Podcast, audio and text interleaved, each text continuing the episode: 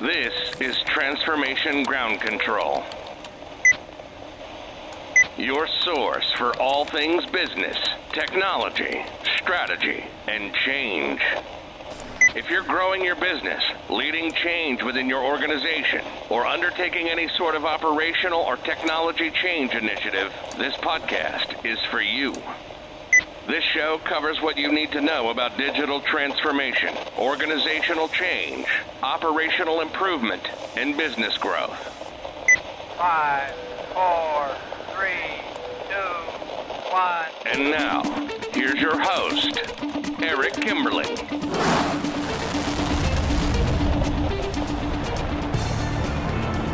Hello, welcome to Transformation Ground Control, episode number 36. My name is Eric Kimberling. I'm here with Kyler Cheatham. Uh, Kyler, welcome to the show as always. Thank you. Happy to be here today. Yeah, thanks for being here. And uh, new episode uh, every Wednesday. You can find us uh, here on YouTube if you're watching on YouTube, or you can also find us on the usual podcast platforms like Apple, Google, Amazon, Spotify, anywhere you listen to podcasts. Be sure to find us there and subscribe to Transformation Ground Control. And this is episode 36. Like I mentioned, we've got a really cool episode, a lot of cool topics, uh, as always. But then again, I, I, am a bit biased when it comes to this. These are topics that, uh, Kyler, you and I think are really interesting, and hopefully the audience yeah. does too. So to start, you've got um, you've got some. You've been doing a really nice job keeping on top of some of the trends and some of the news and just general articles in the industry and the media about digital transformation. We're going to uh, cover a few of those uh, in the opening segment here. Um, we're also going to talk about uh, later in the show. We're going to have Wayne Holtham on the show, who is our vice president of our Australian office in at Third Stage, based out of Brisbane, Australia. He's the one that manages our teams and clients within the Asia Pacific region. He's going to be on the show talking about process mining, which is an area that he specializes in. In addition to running that office, he also specializes in process mining, and it's super cool stuff. I it actually learn a lot from talking to him about process mining. So I thought it'd be great to have him on the show to to share some of his experience, not just explaining what process mining is, but how do you use it? What are some use cases behind it? So be sure to stay tuned for that. That'll be with Wayne Holtham later in the show. And then finally, last but not least, later in the show, the third major segment will have uh, Teresa Richardson from the third stage team as well, who's going to talk about the ROI of change management. And uh, Sarah Dokovich, who uh, hosts our sister podcast called Digital Stratosphere. She had Teresa on that show recently, so we're going to play you a clip from that and have her on the show here to talk about the ROI of change management, what the real business value is, and sort of cutting through just the the touchy feely part of change management and getting into the real the real business value behind it. So that's what to expect for the show today. But before we get to those uh, guests later in the show, uh, what are some of the things that you found in the last week as you're staying on top of trends and news in the digital transformation space? Yeah, absolutely. Well, my first piece of literature I wanted to cover today is called The Four Tiers of Digital Transformation. And, and basically, it talks about kind of the evolution of digital technologies and leveraging them within your business. So, the four tiers, I kind of want to take you through quickly um, the four tiers and some case studies around them, and then we can kind of unpack this newfound opportunity. Um, so, tier one is called operational efficiencies. Um, so, for example, here Ford actually um, added a new vision based inspection for its paint jobs on its vehicles. Um, it's virtual reality and connected to the Internet of Things, and it leverages AI. Um, and basically, it goes through and can, can detect, excuse me, um, blemish blemishes and and then reduces defects in its cars, so making that quality um, more effective. Uh, the AI data prevents any sort of manufacturer defects in real time. So that's kind of the baseline tier one of operational efficiencies. Hmm. Tier two, they outline would be advanced operational assistant or efficiencies. So Caterpillar, um, that is a company that makes those big kind of construction vehicles. They track how they use their products on each construction site. And for them, a lot of their data is based on their actual customers or B2B consumers that are using it for um, commercial building or residential building. Um, and they put trackers or sensors on their cars or on their vehicles so they can actually track a little bit better. Um, so unlike the previous example, why this is tier two is it it benefits from those operational efficiencies by improving the product development productivity from the customer data, not just the internal data. Um, and I know we'll talk a lot about kind of internal data later today with Wayne. So that's kind of the the second tier of gaining those efficiencies or those strategies from data you leveraged by your customers. Hmm. Um, the third tier, and where it gets pretty cool, Eric, is um, the value chains in data driven services. So, this, for example, um, GE tracks, just like Caterpillar and just like Ford, some of their jet engines utilizing that same AI functionality and data.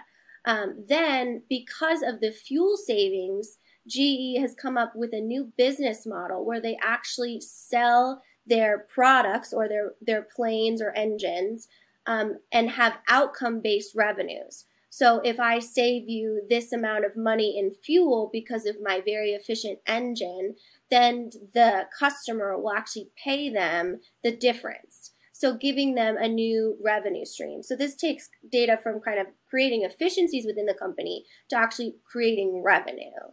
Um, and then our third, our fourth and final tier um, showcases the ability to actually kind of marry both ideas and they focus on data driven services from digital platforms.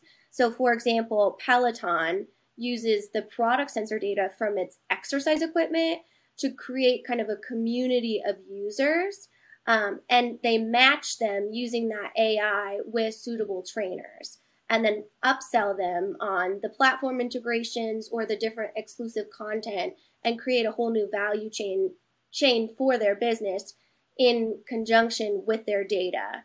Um, so the reason I wanted to kind of spend a little bit more time on unpacking this is is I was so interested in looking at digital transformations from this lens because we talk a lot here about at third stage about efficiencies and looking at opportunities for our companies to um, get software or any sort of programs that might help benefit their business um, however, I have never really talked to you about creating actually a new line of revenue through data driven strategies. So I, I, wondered if you could kind of give me just some top line feedback. Have you seen that? Have is that something that you've worked with clients on or something that you've noticed in the industry as well?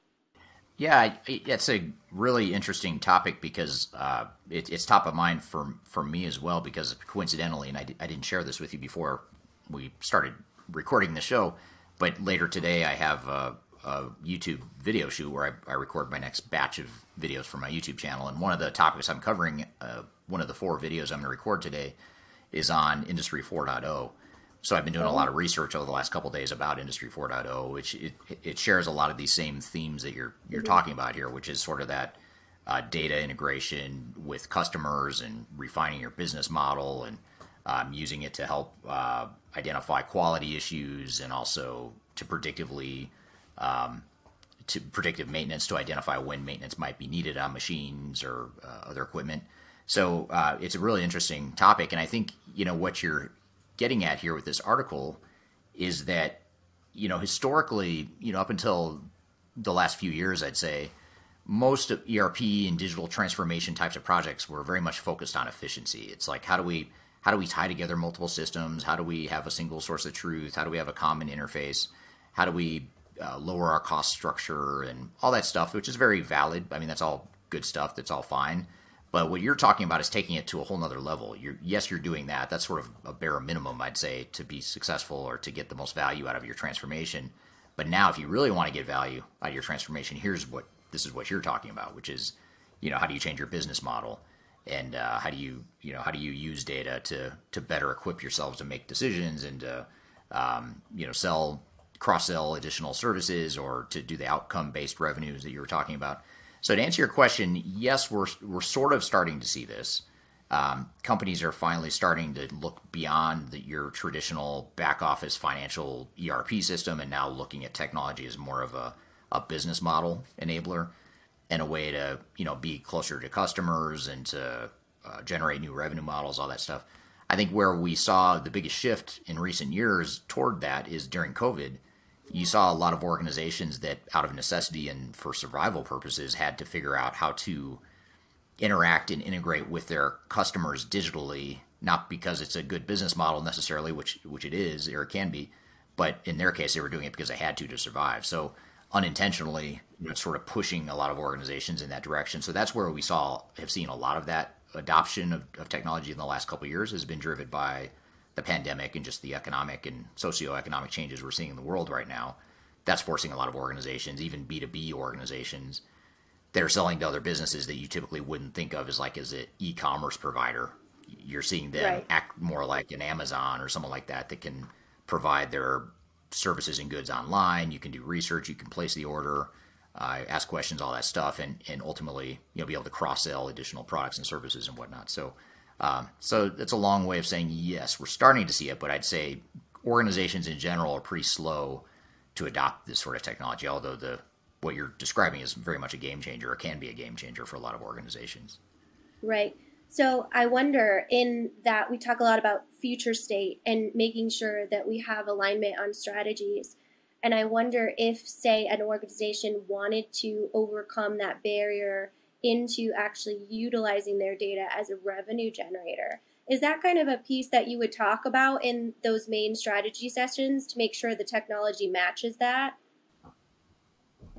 Yeah, and it and it um, it's it's a good case to be made for why you should define your desired future state to some level of specificity prior to choosing technology. Because if you limit yourself to the technology you've chosen or that you may choose based on the current state, you're going to limit yourself and you're not necessarily going to be thinking of these these quantum leap improvements to your business model.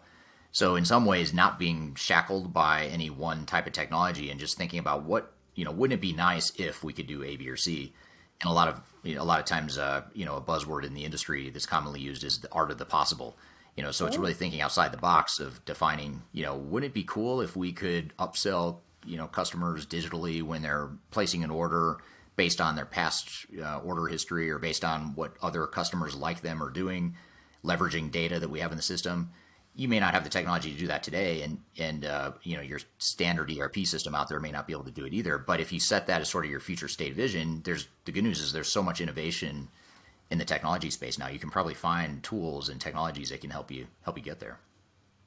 Yeah. Speaking of that, um, another interesting story that I came across today was just the Oracle Fusion capabilities and their new marketing automation um, and utilizing AI to engage with your customers. So Oracle has had a busy week this week, you know, in, in the fact that we, we finally in the last few weeks have a ruling on on their suit versus Google. Um, but first, I, I kind of want to dive into these technologies that now they're able to do um, for marketing automation and kind of talk about utilizing that data from your CRM or your contacts database to be able to have um, contact with your customers. So basically, um, this Reuters article talks about how um, how Oracle has leveraged AI to automate parts of their digital marketing process, um, and basically, Oracle Fusion will go in and take all of their systems tie them together and look at their user behavior with the help of some other third party systems too. So you can really get a lot of measurable pieces that you haven't been able to do in the past. Um, and they talk about in recent years of just the growth of digital advertising and their their goal here is to kind of bring that into one package by leveraging the software. So I know Eric, you are a digital marketer um, in in your own right in through Third Stage.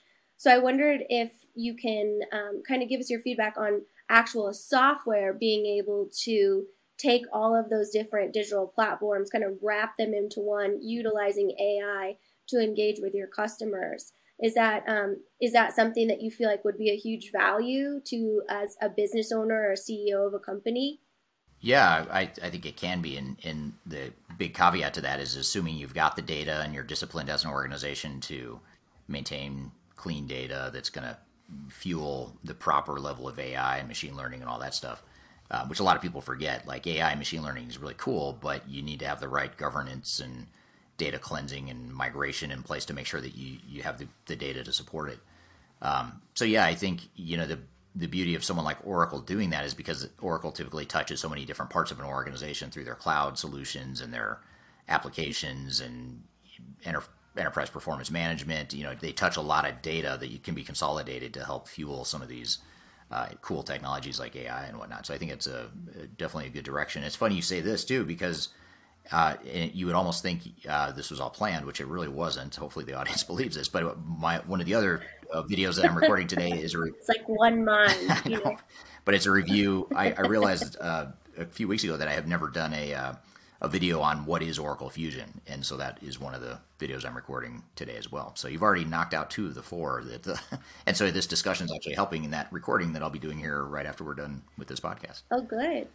Yeah, I think it's a great kind of um, bridge the gap between saying, hey, not only can I utilize my data as a potential revenue stream. So we kind of covered three three things, right? We covered the efficiencies, operational efficiencies. We covered potentially actually making money or capital gains off of your data. And then we talked about the ability to not only create a communication structure through kind of predicting your user behavior through a software system. Um, so I think it's you know it's a great opportunity to to talk about all of the different kind of artistic pieces, if you will, for software. Um, which brings me kind of to my next article, which is about um, the Google Oracle dispute. And for any of our users that might not or need a refresher on that, basically through um, API and the way that Oracle API functions, they accused Google of leveraging their intellectual properties through using that Java API um, within some of their software and their modules. So, um, long story short, they went through a, a big legal battle, and the Supreme Court ruled that actually no, API is more like a pedal in a car. So it's not the intellectual property so much, it's the baseline to build intellectual property on top of. So if you are in IP, very interesting argument here. Um, but basically, what we find now is kind of a win for our open source products and some more artistic freedom, if you work for our software developers to leverage best practices in the industry and build upon them. So I know that this is kind of a polarizing issue. Some people say no, that that is intellectual property. Some people say no, that is you know kind of just a, a baseline industry best practice. So I wondered if you had an opinion on this, or you kind of gave us an, an insider insight to um, what this might mean for software development in the future.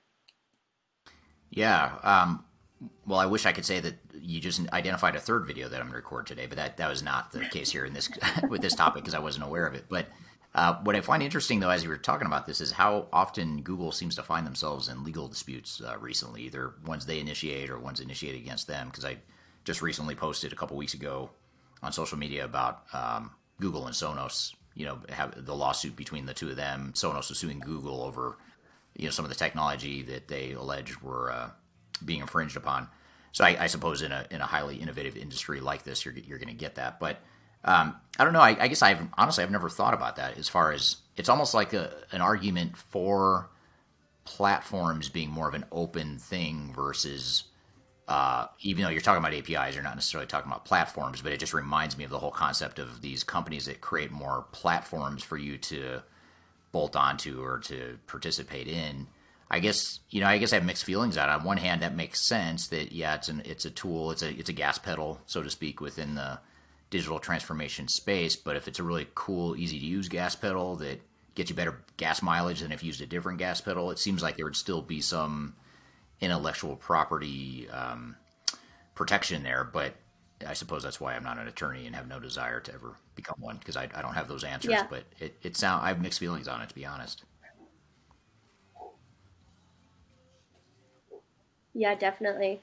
Well, if you are an IP lawyer and you have some opinions on this, definitely let us know.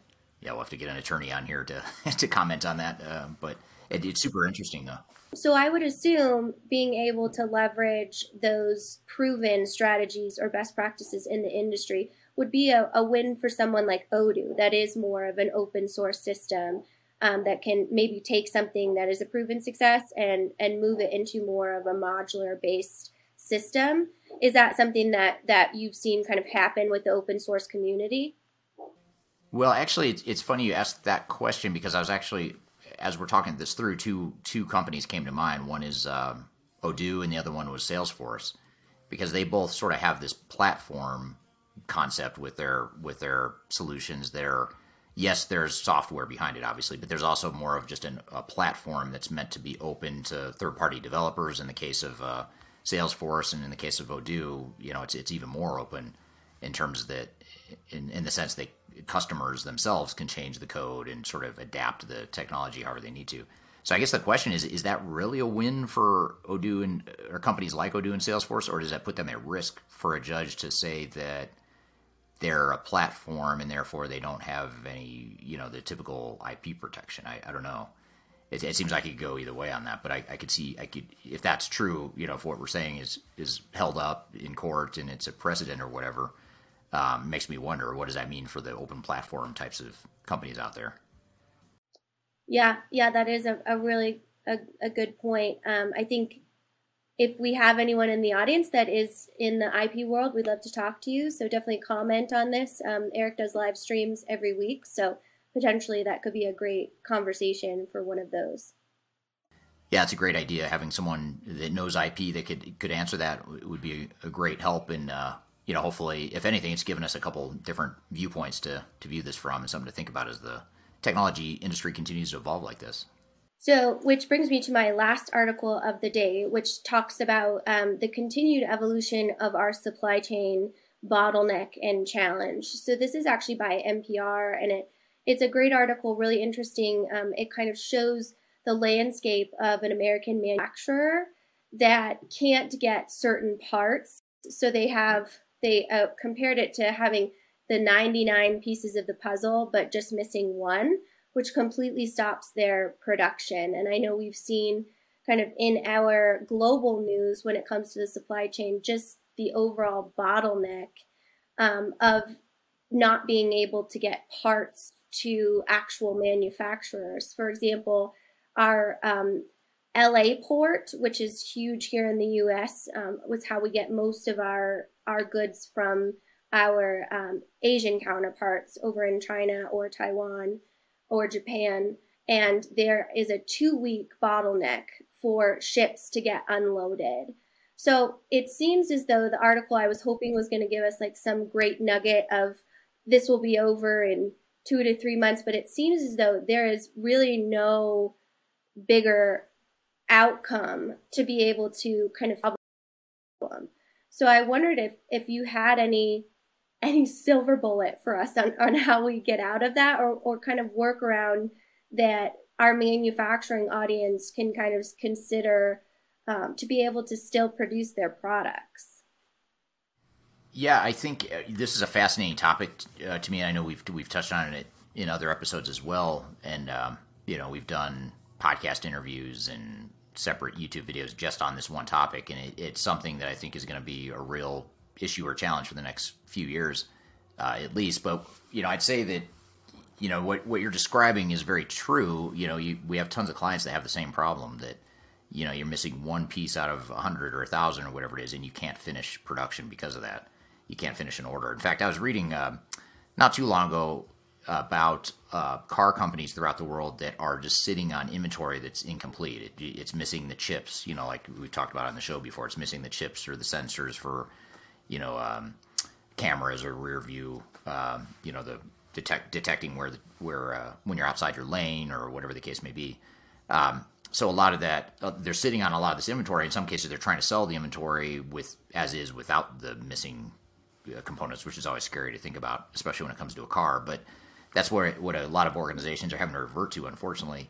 Um, and there's, I think there's a certain amount in the industry, a certain amount of uh, mitigation that could happen in the form of redundancy in your supply chain. So, in other words, not being overly dependent for any one raw material on any one vendor, and knowing that you've got backup plans if one vendor uh, fails or if one vendor jacks up their prices on you overnight, you've got another vendor you can fall back on. I think a lot of companies were caught pretty flat footed because they've had these reliable parts of their supply chain that are not so reliable anymore.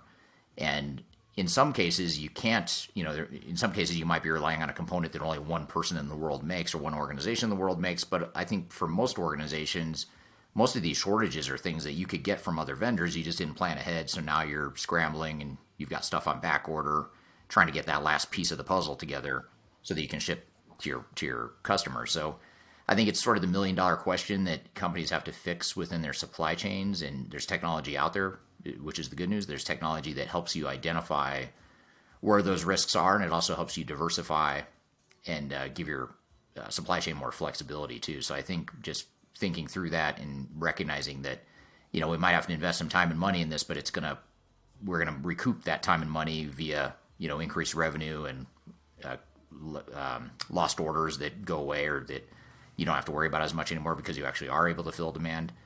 Uh, I think that's way you have to look at is build a really strong business case for you know investing in your supply chain and make sure you get that stuff right. Yeah, absolutely. I think that makes a lot of sense. Something that this article also covered is just the lack of ability to get um, people what they need through through natural disasters.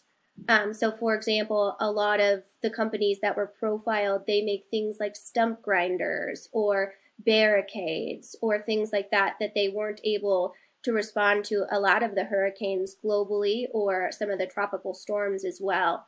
Um, so just talking about going through that process. So hopefully, you know, we do have some innovation um, built from kind of a silver lining of a, a really challenging situation. Um, but I think that's a good segue into our conversation with Wayne today, or your conversation with Wayne, just talking about what are the controllables of a business to look at their own internal efficiencies and what's the best way to do that. Right. Yeah, absolutely, and and uh, that that gets into the whole uh, process mining discussion, which is meant to measure your actual uh, performance and actual performance effectiveness and efficiency uh, throughout the organization and throughout all your business processes and systems. And uh, that's what we're going to talk about uh, next. So why don't we take a quick break, and when we come back, we'll bring Wayne onto the show, and we'll talk about process mining. that'll be with Wayne Holtham of Third Stage Consulting. But we'll take a quick break. We'll be right back with more Transformation Ground Control.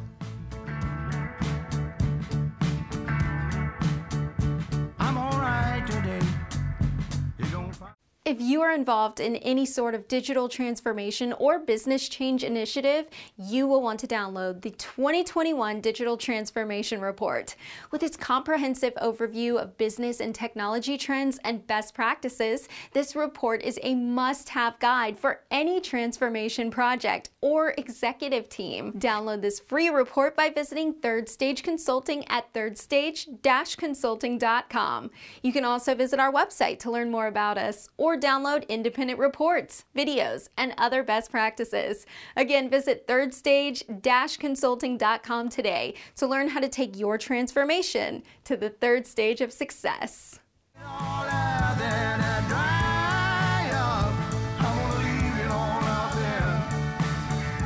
Okay, welcome back to Transformation Ground Control, your source for all things digital transformation. And you can find new episodes of our show every Wednesday on YouTube, on Apple, Google, Amazon, Spotify, and all the usual podcast platforms. So be sure to check us out, subscribe to the channel, share it with uh, your colleagues and anyone else on your team that might be interested in this content.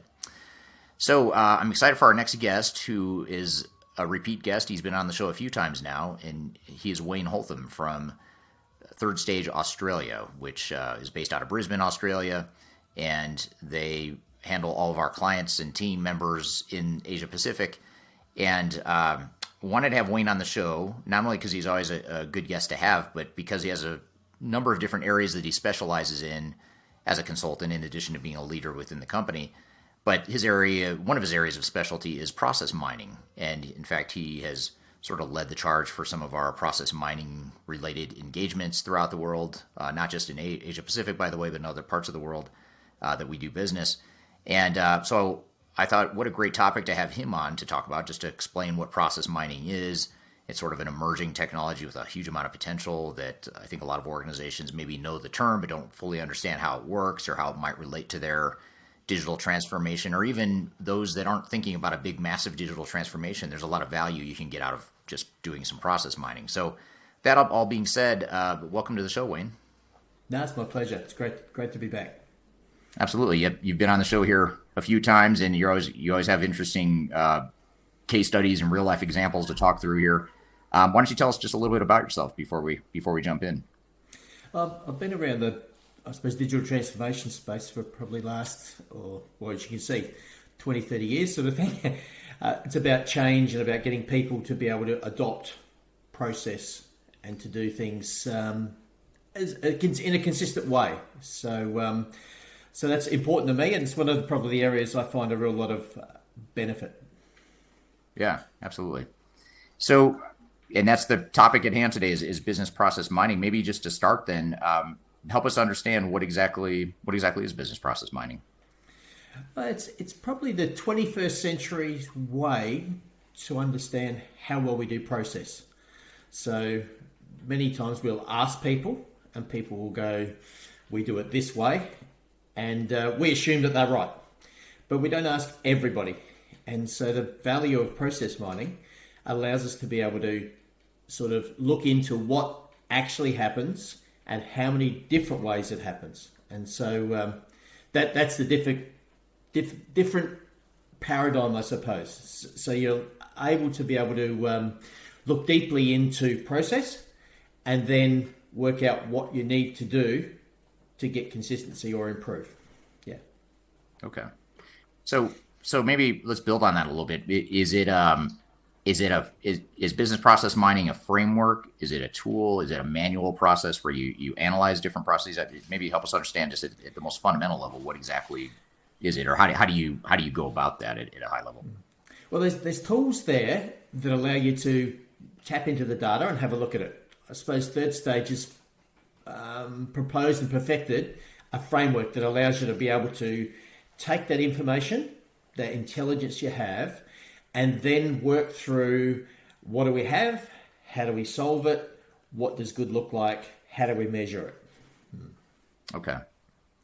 And so, um, what what about um, when we think about business process improvement? You know, that's that's a discipline that's been around for a long time, and you've had disciplines like uh, Lean Six Sigma that have focused on measuring processes and continuous improvement and continuously optimizing business processes and operations. How how is business process mining different from those other sort of business process methodologies like process improvement, process management, Six Sigma, that sort of stuff?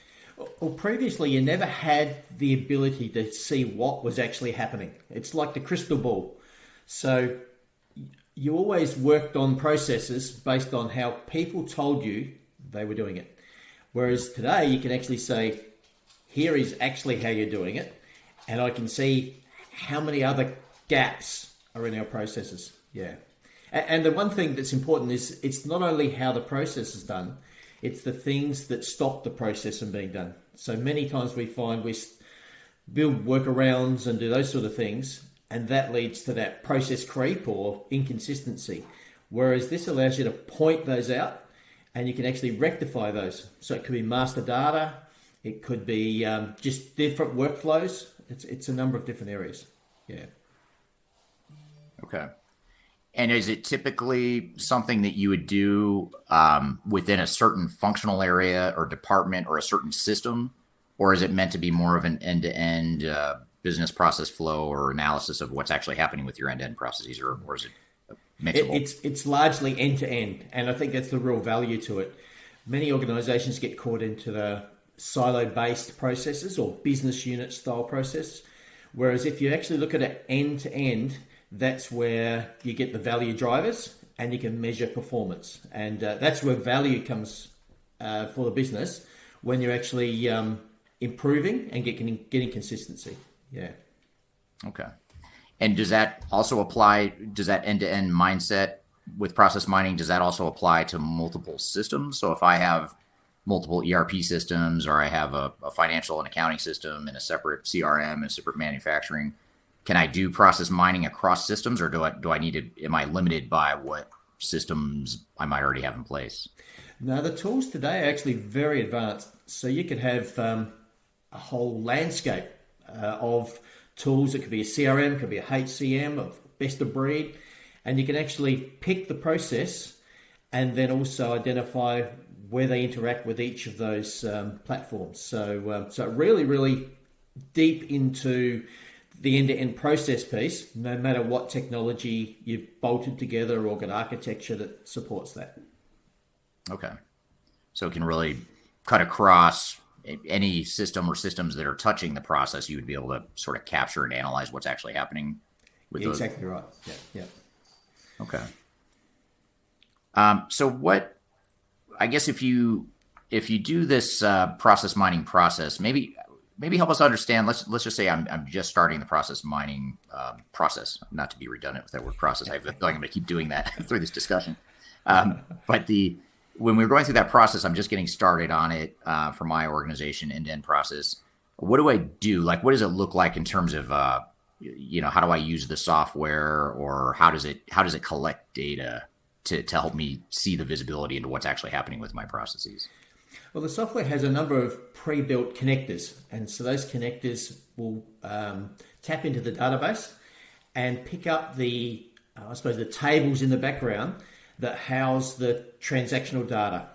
And so you extract that, and then the process mining tool does the evaluation, and uh, and that's where you start to get the depth of knowledge that you're looking for. Yeah, and many times you start with one process.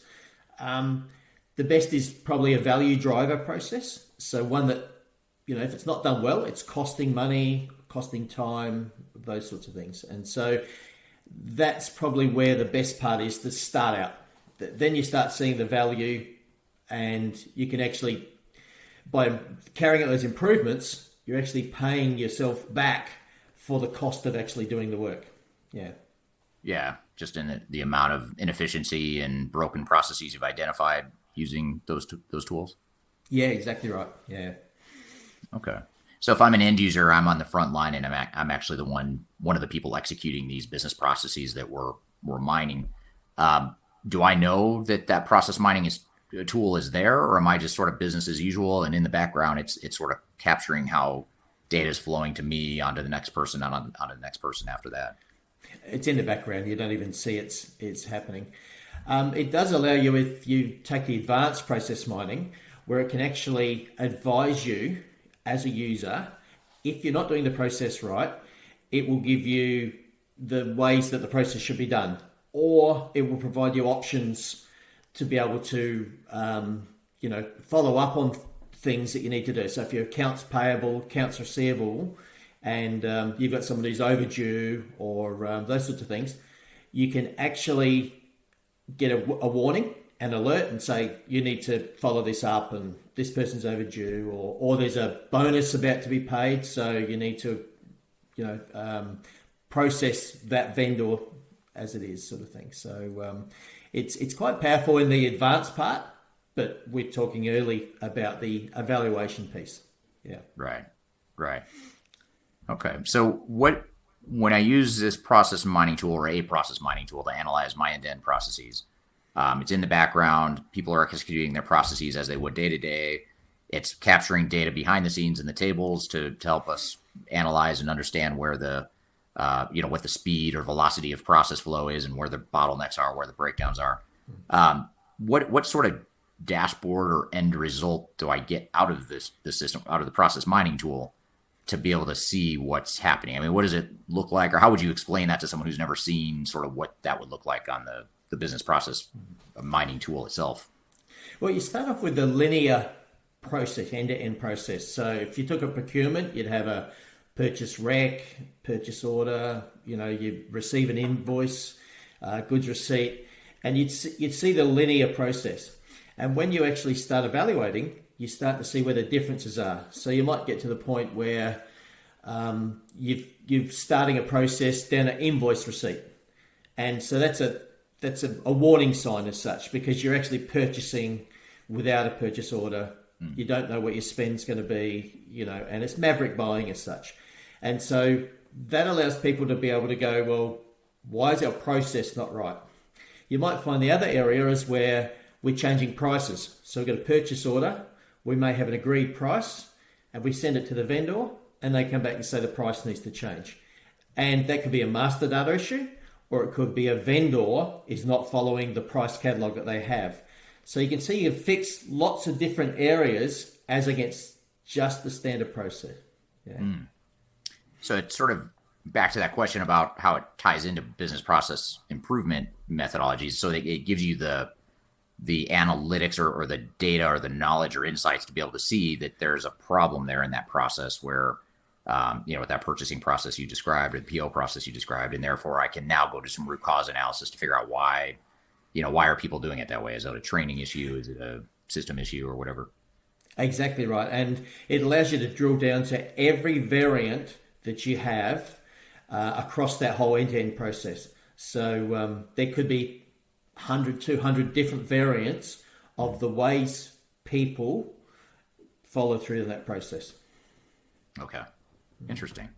So a company with like 10,000 employees, let's just say, you could have theoretically 10,000 or maybe even more different processes or different ways that people are doing different jobs within the same within the same functions. Oh, exactly right. And the other benefit is that if you've got different divisions, you can actually benchmark against the divisions, and so you can see where the high performers are, and mm. the ones that are actually following a process, and others that are having issues or inconsistency in their process and so you can start to improve against each other. Mm, it's really powerful. Is the reporting an analytical uh, tool set as far as just slicing and dicing what you see or what you're analyzing from the process mining tools? Is it pretty powerful, or does it require a fair amount of human intervention and analysis to really make sense of all the data you're getting out of the process mining tool? No, it's very powerful, and you get you get a number of different views, so you can see how close the automated process you could be. Um, you you can still see down to which vendor, which user, uh, which um, which actually invoice, right down to the bottom level, to be able to see where there's gaps or inconsistencies. Yeah. Very interesting. All right, good stuff. Thanks, Wayne. We're going to come back with more questions about process mining as soon as we take a quick break. We'll be back with more Transformation Ground Control. I was born. If you are aiming for transformation success, turn to Third Stage Consulting Group. Third Stage's independent and technology agnostic consulting team helps clients define their digital strategies, define their roadmaps, and manage their transformations. With offices in the US, Europe, and Australia, our team helps the world's most forward thinking organizations through their transformation pitfalls and risks. If you are embarking on a digital transformation or business change initiative, Contact Third Stage Consulting to see how we can help you reach the third stage of transformation success. Learn more about us and download independent reports, videos, and other best practices at thirdstage-consulting.com.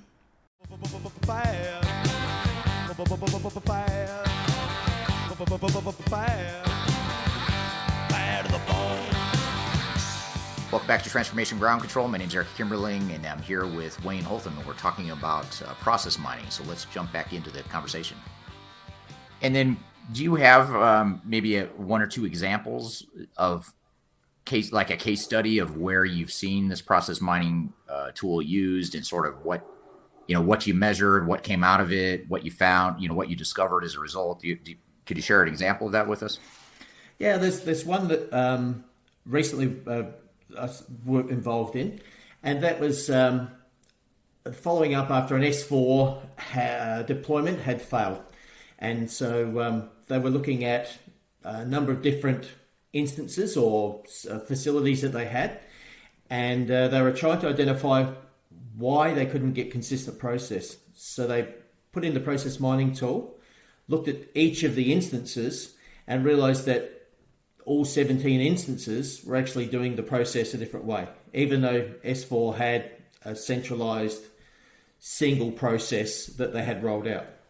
And so from there, you could actually look back and improve the process that they're actually uh, using and start to align users to, to the process. And I think that's the key thing was that users could actually see the value of doing the process in a consistent way.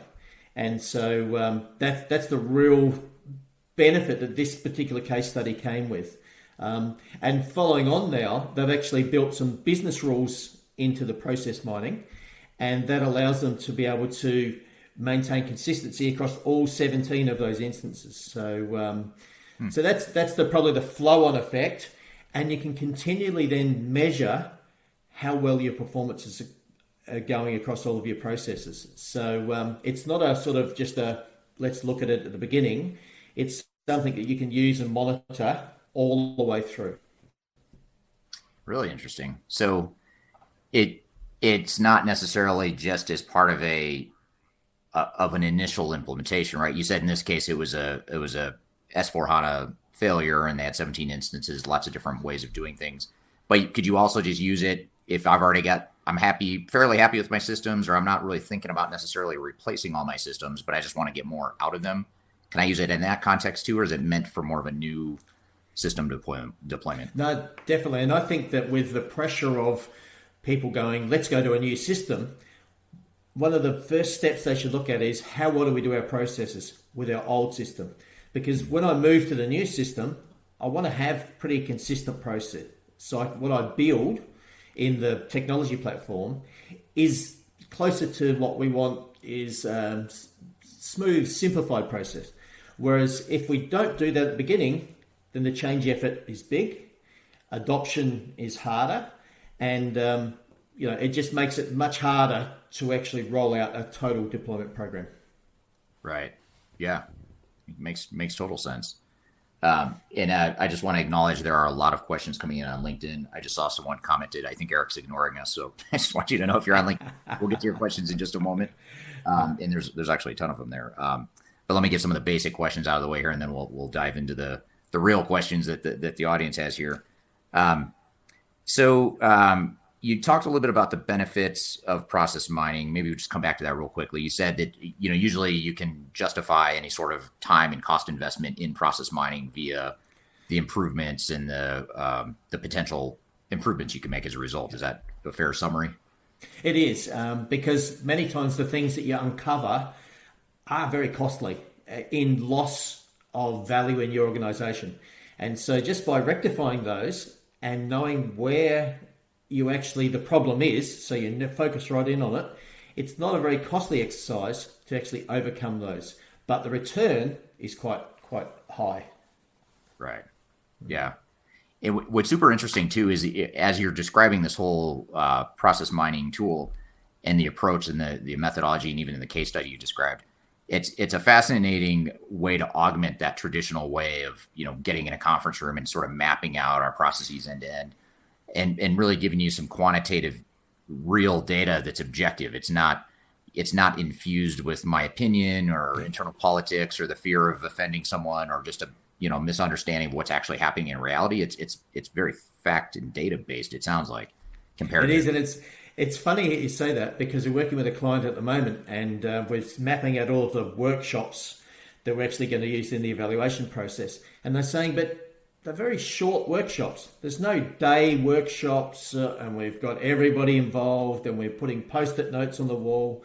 It's it's very factual in what you're doing, and it's like an evolution process to get people understanding what's happening, and then what should we do about it? Because the thinking is different then, and so the change process is different because you're working with real life as against assumption or people's opinion or, or those sorts of things. So it's um, yeah. It's it's a whole different framework of getting the improvement.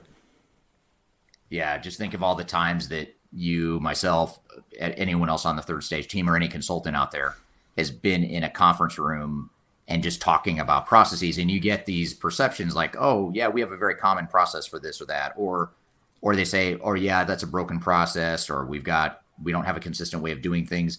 That's still very subjective and qualitative, but if you had actual data to back that or refute it, you can say, well, actually, here's what's really happening. And this isn't, again, it's not an opinion, it's fact of what's actually happening. So it, I imagine it's very eye opening to a lot of organizations. That and see- it is. And, and it stops that, you know, that whole thing of uh, the we don't agree with that or that's not right.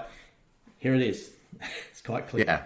We could maybe disagree or analyze what the cause is. You know, why is it showing that? But but it's hard to refute the data that actually comes out of that because it, because it is reality. And so, and some people find it refreshing because they've been stuck with processes that can't work properly because maybe master data isn't right, or no one set up the vendor right, or, or you know, there's a whole range of things that cause the issues. And they've had to work with that before and be forced to actually have a simple process.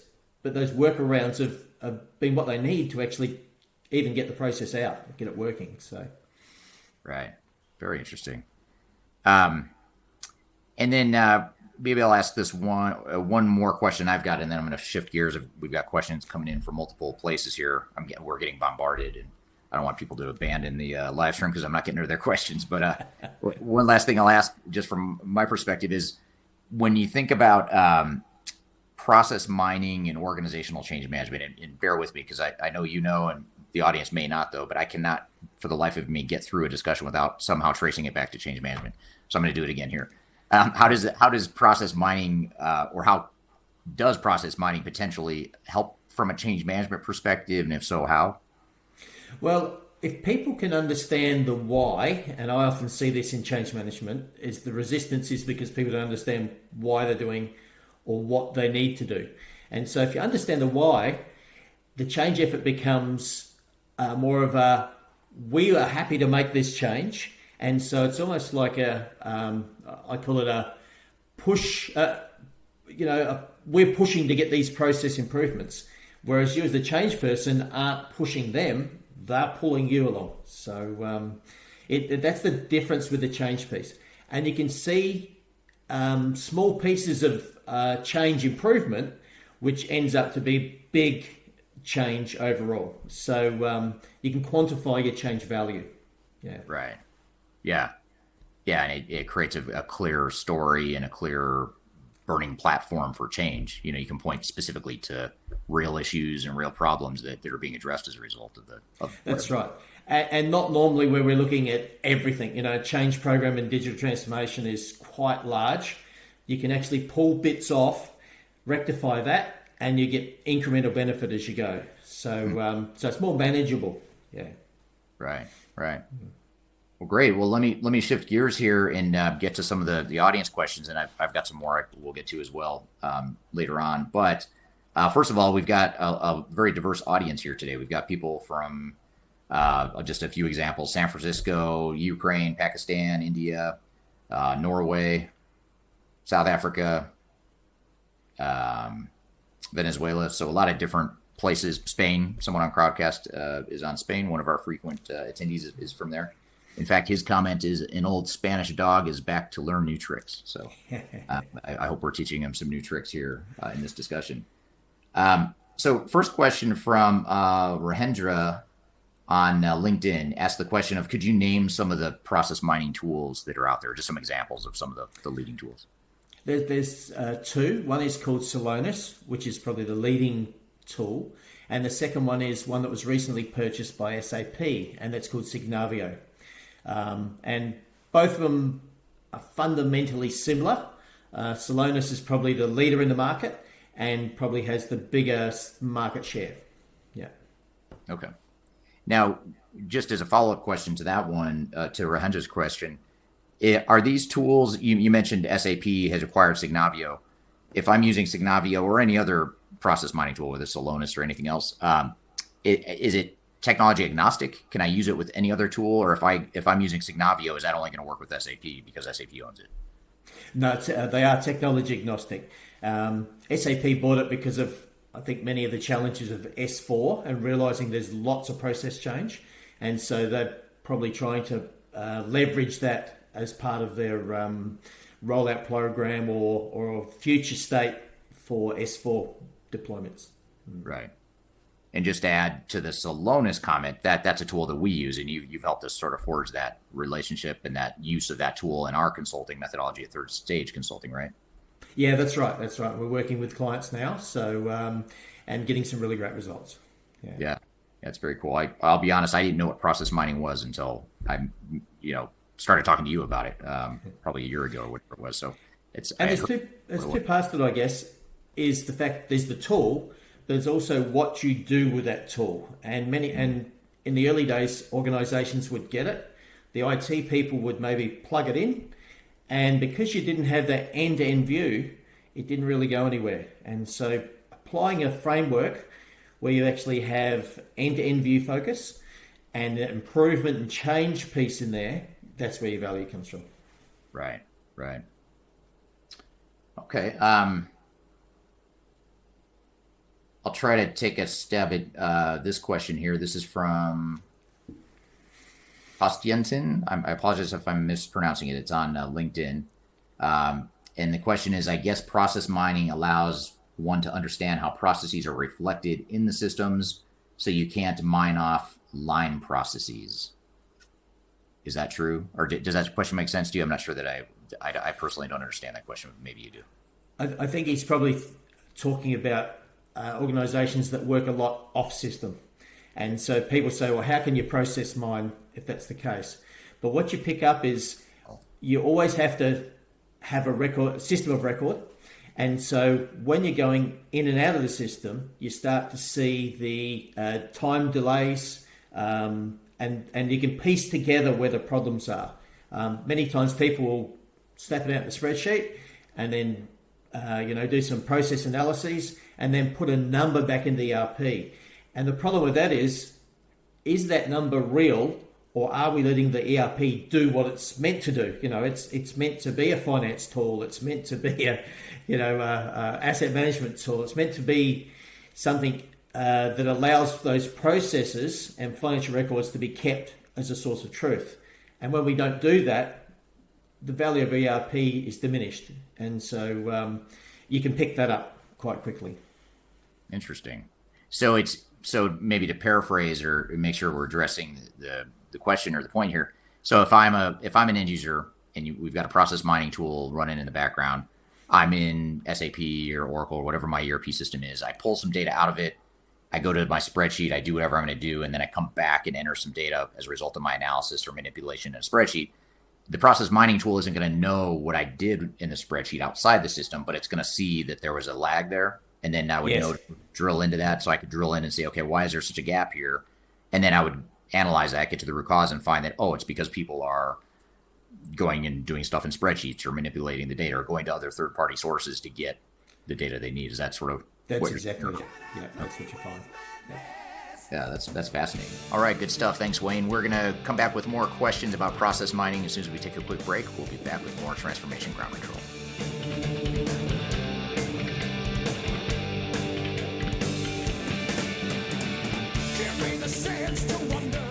If you are aiming for transformation success, turn to Third Stage Consulting Group.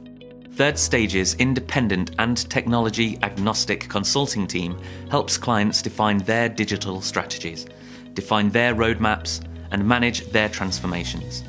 With offices in the US, Europe, and Australia, our team helps the world's most forward thinking organizations through their transformation pitfalls and risks.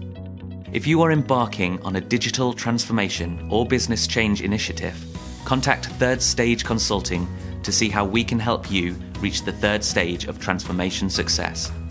Learn more about us and download independent reports, videos, and other best practices at thirdstageconsulting.com.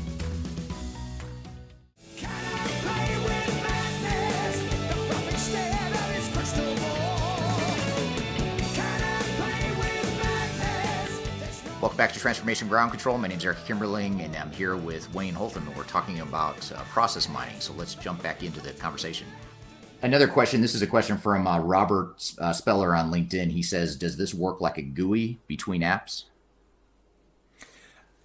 Interesting. Um, between modules, uh, it it works. Yeah, so you can actually pick up the tables in the background that might be a finance uh, you might have some asset management. You might have those sort of things. So you can actually link those tables together to drive your end-to-end process. So it sits across apps and it works off the application layer.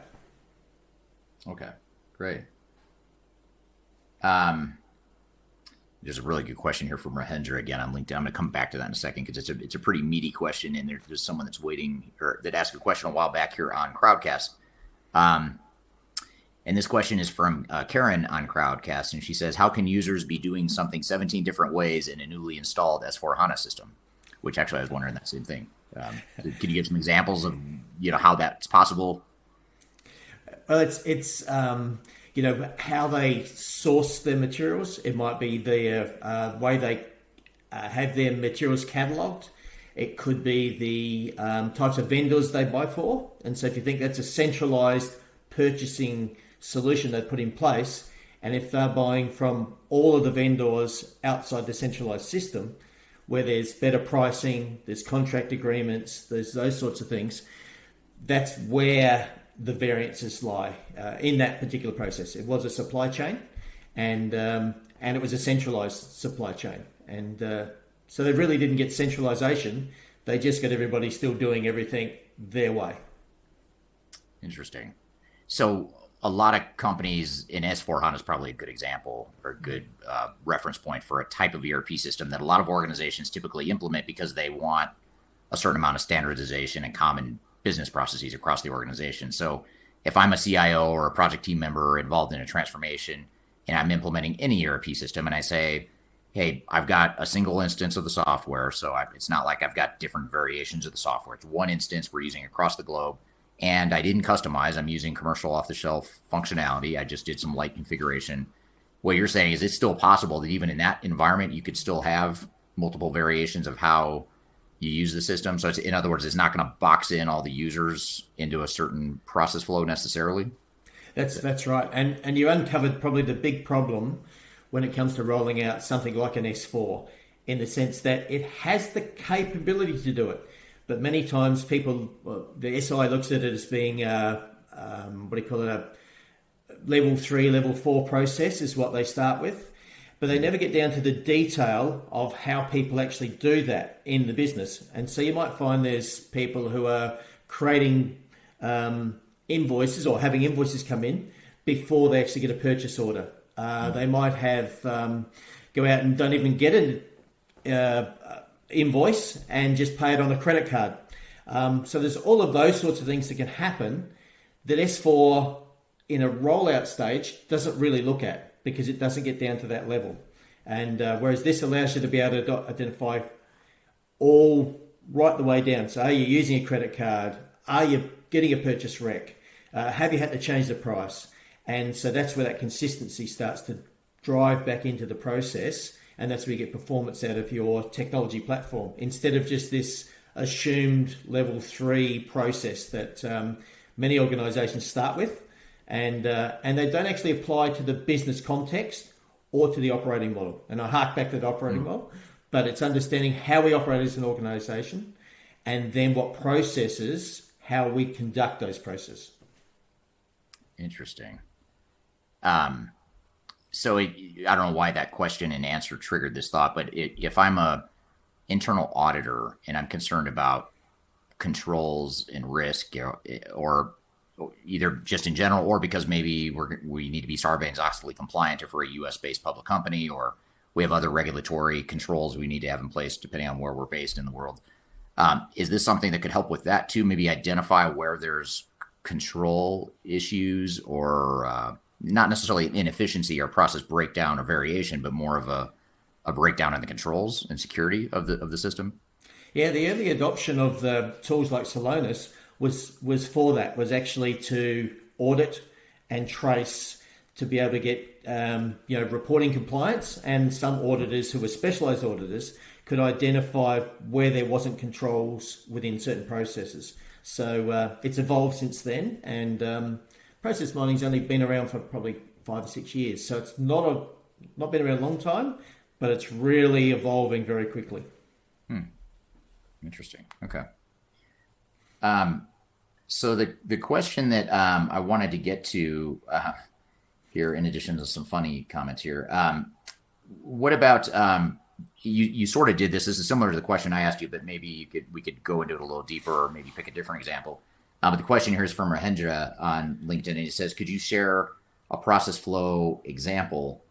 and dashboard generated by the process mining tool. I, I, suppose we probably can't show you a dashboard right now on the fly, but could you maybe walk through a, a, process flow that you might you know that you might analyze and sort of where the process mining tool might collect different pieces along the way is that something you could think of a good example we could verbally talk through um, yeah or procure to pay is probably a good one because most people understand it and most people buy things in their organization um, the the process I suppose that we look at is is aligned to what our process is. So you might find there's certain steps or workflows that we actually have as an organisation. When you do the evaluation, you start to see where those various points of the workflows touch. Um, and so you might say there's an approval uh, level where someone's got to approve expenditure. Um, and so you can see the time it takes for that, or you can see if there's processes where you need to change the price um, on what you're purchase ordering after you've already got quotes and you've been through that process. Um, and, or you might find that you get to the end where the material hasn't been supplied, um, yet you've received an invoice, or there's not a good receipt in place. Um, and so, so you can pick up all of those areas or those steps that might not follow this standard process. Yeah. Gotcha. Okay. Yeah, that's that's super helpful. Um, let's see. Um, have, this one's from uh, Liam on on LinkedIn, and his question is: uh, If a user is manually converting a system created by, uh, I'm sorry, if a user is manually converting system created requisition to an order, could you see if they are doing any value add in that process? Would the process mining suggest to use an automated purchase order conversion function?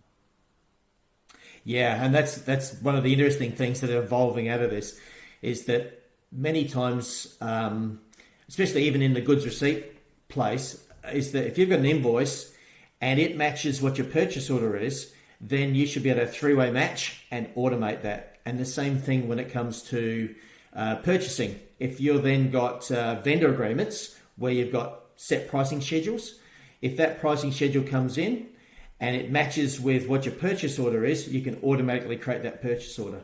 So there's a lot of flexibility when it comes to getting consistency and automation as part of your process when you understand what it, what the inputs are to actually create that. Right. Now, what about if I were um, if I'm an organization that is thinking about my digital strategy for the next three, five, ten years or whatever? maybe I'm thinking about an ERP system, or maybe I'm not sure and I just want to evaluate sort of what my current lay of the land is and what my future state might look like in terms of new technologies, processes, people changes, all that good stuff. How how can a process mining tool and approach get us started on that journey, or or how could it provide input into that digital strategy and planning journey?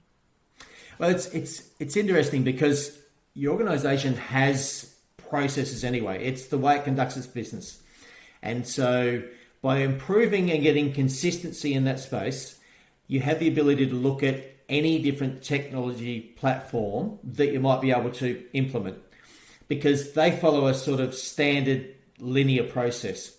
We as organizations like to complicate that.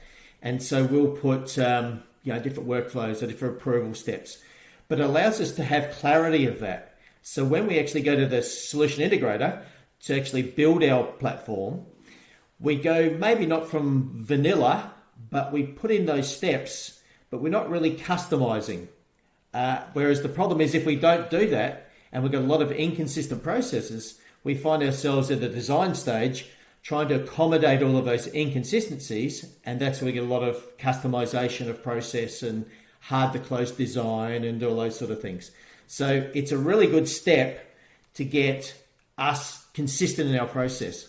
And when you look at a lot of um, organizations that are disruptors, the one thing you can point on is that they've perfected their process to be consistent. So companies like Uber and those sort of companies where you know they're dealing with clients and they're processing um, orders and those sort of things, it's done consistently no matter where you are across the world, and they can monitor that. And so that's their power, that's their strength. Um, but how they, how they make a difference. Yeah. Yeah, it seems like, you know, when you look at organizations, clients we work with at third stage, a lot of them are struggling with how do we scale? You know, we've yeah. reached, we've grown to a certain point and now we're kind of hitting a ceiling where we can't scale to that next level. And a lot of times it's because of inconsistent or broken processes. And what you're saying, it, it sounds like that this approach or this tool set can help um, identify, you know, where are those scalability issues and where are those variations and the breakdowns that we need to kind of uh, create a common operating model so that we can get to that next level. Is that that's right? And it also allows uh, business units to actually work within an end-to-end process environment. Many times we have, as a business unit, I do it this way, and then you know maybe accounts payable picks it up, and they've got to then deal with whatever happened throughout that my way type thing.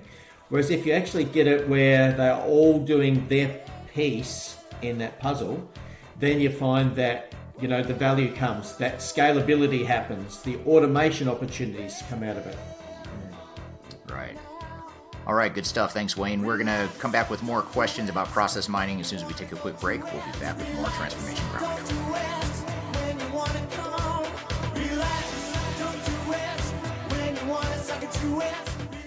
If you are involved in any sort of digital transformation or business change initiative, you will want to download the 2021 Digital Transformation Report. With its comprehensive overview of business and technology trends and best practices, this report is a must have guide for any transformation project or executive team. Download this free report by visiting Third Stage Consulting at thirdstage consulting.com. You can also visit our website to learn more about us or download independent reports, videos, and other best practices. Again, visit thirdstage consulting.com today to learn how to take your transformation to the third stage of success.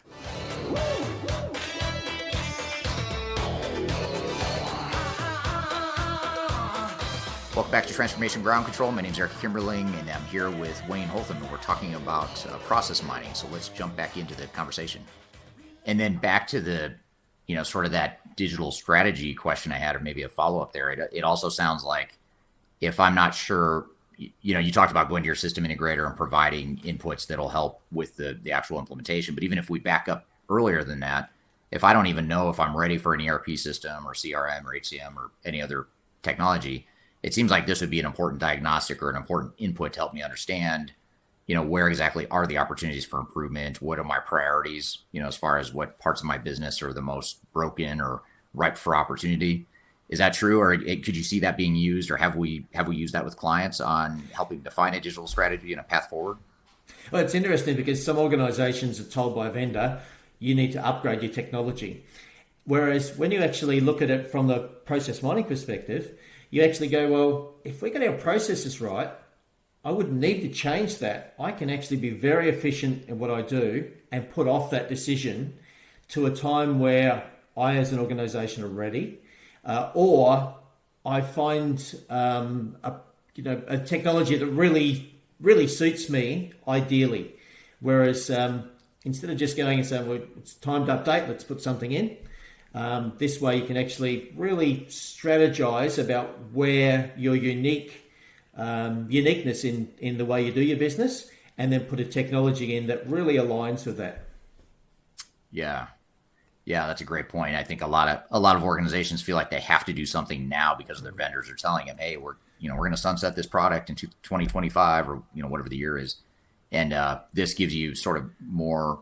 It aren't it equips you with information and knowledge that is really power in this whole decision making process to where you can make a educated informed decision on what what you do or don't do or where your priorities might be and where you, you really do need technology upgrades or improvements versus maybe not yeah and it's inter- interesting over the years you know you go in and you do a major deployment but you're taking out a technology that people say isn't very good it doesn't work very well we've got all these pain points and then you look at what you roll out you end up with the same pain points as you had before. If you'd fixed what you had before, far less cheaper, and you'd get the same benefit. But uh, no one could see what those pain points were. And I think now there's the opportunity to be able to see that.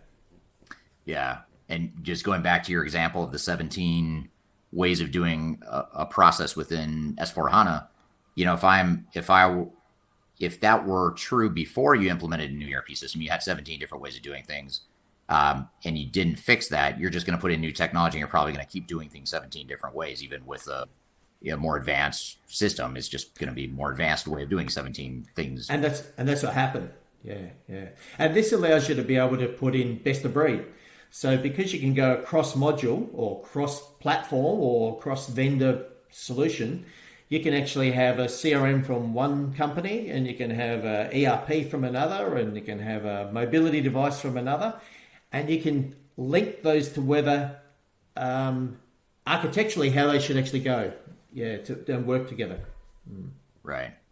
Yeah. Yeah. Super, super interesting. And then, of course, building your uh, your business case too. You know, if if you're thinking about a digital transformation or you're trying to figure out is the ROI there? Am I going to get a good cost benefit out of this investment or potential investment in technology? This gives you some really good quantitative, real metrics. This isn't just, you know, like a lot of times software vendors will say, oh, you know, you can save 50% on your inventory and 25% of your G&A costs if you implement our technology. Well, that's, I mean, who knows if that's real or not? It's probably not real to, even if it's a real, a real average, it's probably not real to you as an organization. But this gives you actual real data you can use to build a business case too. I would think that's exactly right, and and that's the real benefit because you can say, well, if I'm spending X amount of millions of dollars to put in a platform, I can see that I'm going to get this improvement, and I can bank that improvement because I can watch that improvement happen, and I can measure that improvement. And so um, that's the powerful thing is that benefits realization in the past was very hard to measure, and uh, whereas today you can measure it right down to the last dollar. Right. Yeah. Very interesting. Um, so another question here from uh, a couple more questions here on LinkedIn. Um, should we expect this is this one is from Rahendra as well. Thank you for all the great uh, questions, Rahendra. These are really good. Um, should we not expect modern ERPs have built-in process mining tools, at least at some level? Have you, have you seen that yet, where ERP systems or any sort of enterprise technology has a process mining tool built in, or are these truly still standalone products for the time being? Well, I think the software vendors are starting to see the need, hence the reason that Signavio was actually bought by SAP. Um, originally, when Celonis started, SAP offered selling Celonis licenses um, for their clients to be able to use the system. So they see the value, but at this stage, it's probably one of those areas that they're not. They see there's a diversion for their um, platform or, or solution. But I think in the future, there's going to be a lot more of uh, process mining, process evaluation that they will incorporate into their deployment of uh, new solutions. SAP is definitely going that way, and it's probably been their Achilles heel in this S4 world because um, that's the challenge. People are going, well, I need to actually get my processes right to get the benefits out of S4 and there hasn't really been a good mechanism to be able to do that. And that's the um, the real problem with a lot of these deployments, where they don't get the value in the long term. Yeah, yeah, and I, I would think the software vendors are, have bigger fish to fry in the in the next few years, just trying to convert all their legacy customers over to cloud systems and trying to push as many of them as they can to convert to to cloud.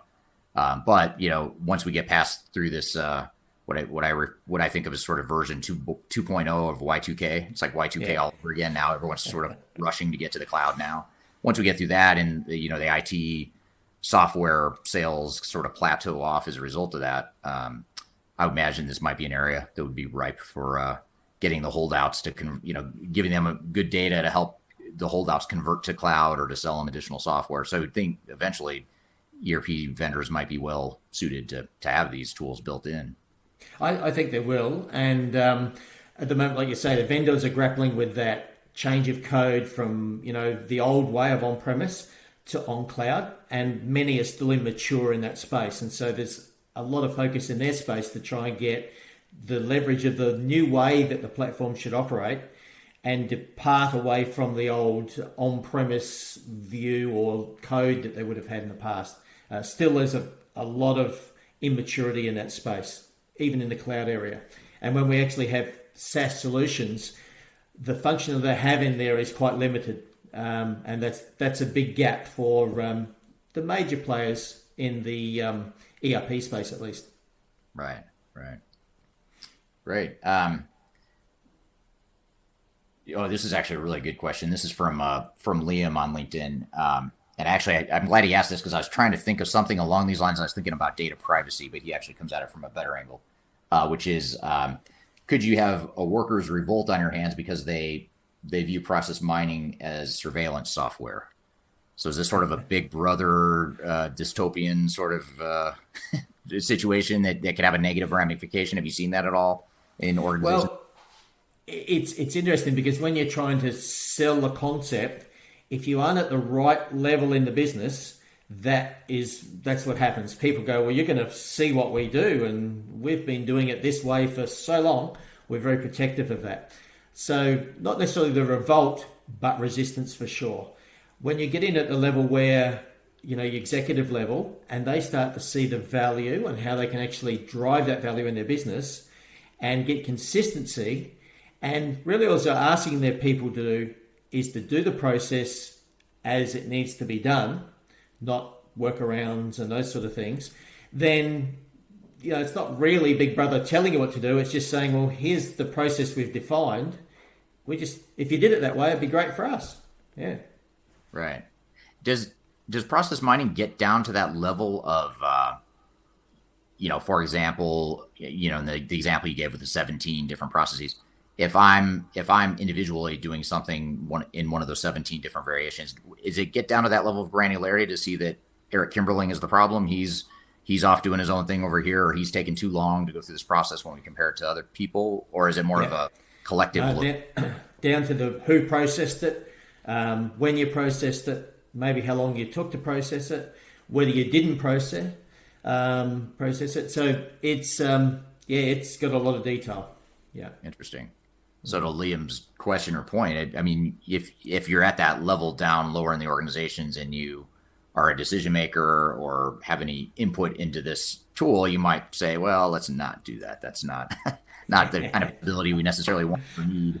But at the senior levels in the organization, you're probably going to want to see what you know what's happening in reality in those different parts of the and it's a great tool because when you think you bring new people in the organization no one ever gets onboarded completely about how you should process so they adopt maybe what they did the last organization so this allows you to be able to look at it at that detail and then find training ways to be able to uh, upskill that person to get the consistency so many see it as a benefit for onboarding and maintaining consistency across the organization. So there is a plot positive to it. Yeah. Hmm. Interesting.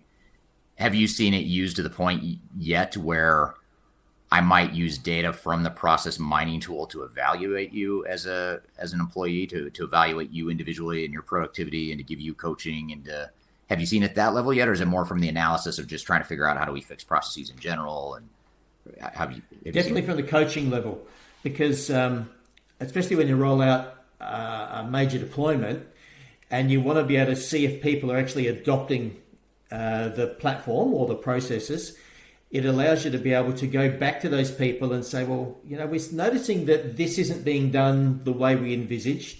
You're doing it this way let us train you or let us coach you the better way the other thing that uh, really advanced processing process mining allows you to do, it will flag up here's what you should do. So you can have business rules built into the process. So it will alert the user to say that um, in this case, you should be maybe offering this or processing this or you know doing these sorts of things which allow the organization to get the maximum benefit. So it might be bonuses. You know, when you actually, if you pay early, you get a bonus. It alerts you or the user to actually go ahead and make those uh, payments so that the company can retrieve those bonuses. So that's a, you know, an example. Yeah, that's that's interesting. I hadn't thought of that that use case before, or or that intent or that purpose of, uh, for using the tool.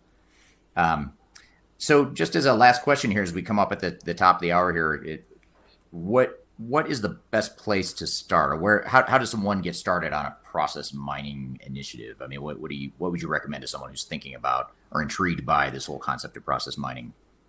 I think one of the ways that I got uh, involved in the early days when I was working in functional role was um, I saw on YouTube a clip and uh, I looked at what process mining was and uh, and then started to talk about you know to my leaders um, this would be a good opportunity and uh, and start from that basis. Uh, it was one of those things. Knowledge is power, and uh, and you shouldn't be frightened of process mining. There's a lot more benefits to it than there is being frightened of it.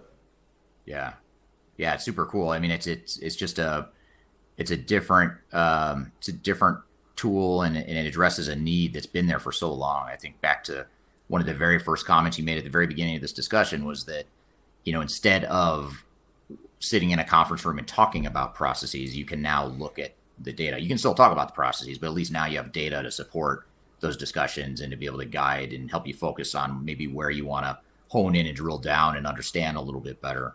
Um, and it's fascinating that, in some ways, it's fascinating that it's taken this long to have a tool like this uh, out there. Yeah, yeah, and uh, the the growth of um, companies like Celonis has just been exponential growth. You know, they they call them a unicorn. So there's very few companies that that grow as fast as from nothing. So you know, process mining was not anything before, whereas um, in a very short time, it's it's now a really um, strong methodology uh, that people are seeing the benefits for. Yeah. Right. Yeah. All right, great stuff. Thanks a lot, Wayne. Thanks for being on the show and uh, helping us understand and unpack a little bit more about process mining and how it fits into digital transformation. And uh, you've triggered a lot of thoughts and questions and follow up items that we're going to discuss. Uh, Kyler and I are going to discuss that here in a second, but first we'll take a quick break and we'll be back with more Transformation Ground Control.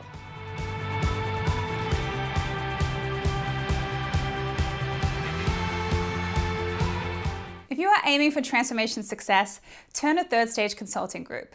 Third Stage's independent and technology agnostic consulting team helps clients define their digital strategies, define their roadmaps, and manage their transformations. With offices in the US, Europe, and Australia, our team helps the world's most forward thinking organizations through their transformation pitfalls and risks. If you are embarking on a digital transformation or business change initiative, Contact Third Stage Consulting to see how we can help you reach the third stage of transformation success. Learn more about us and download independent reports, videos, and other best practices at thirdstage-consulting.com.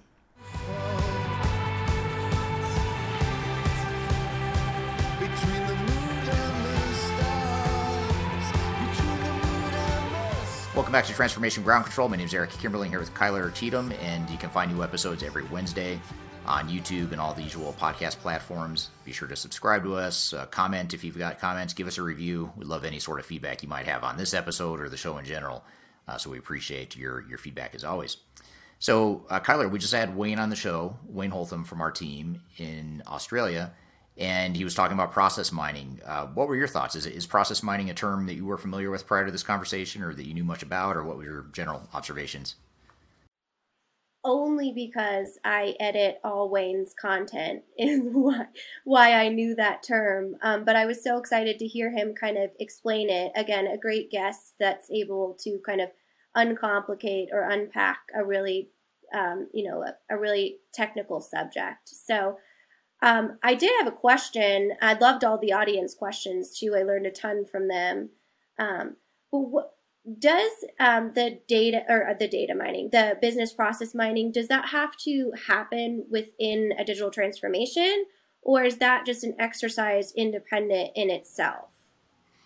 It it really is an exercise independent in and of itself. I mean, we we're we're actually doing it for a few clients right now uh, as part of a sort of a prerequisite or a, a, first phase of a, of a digital transformation.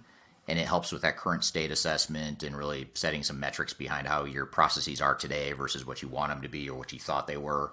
And so uh, it certainly can enable a more effective digital transformation. But the thing that struck me in the discussion is that you don't need to be going through a big ERP or CRM or HCM supply chain transformation to, to leverage this technology. In some cases, your technology might be fine, it might be okay or good enough to get you through a few more years, but process mining is a way to really optimize and get more value out of the technology and processes and people that you have in place right now.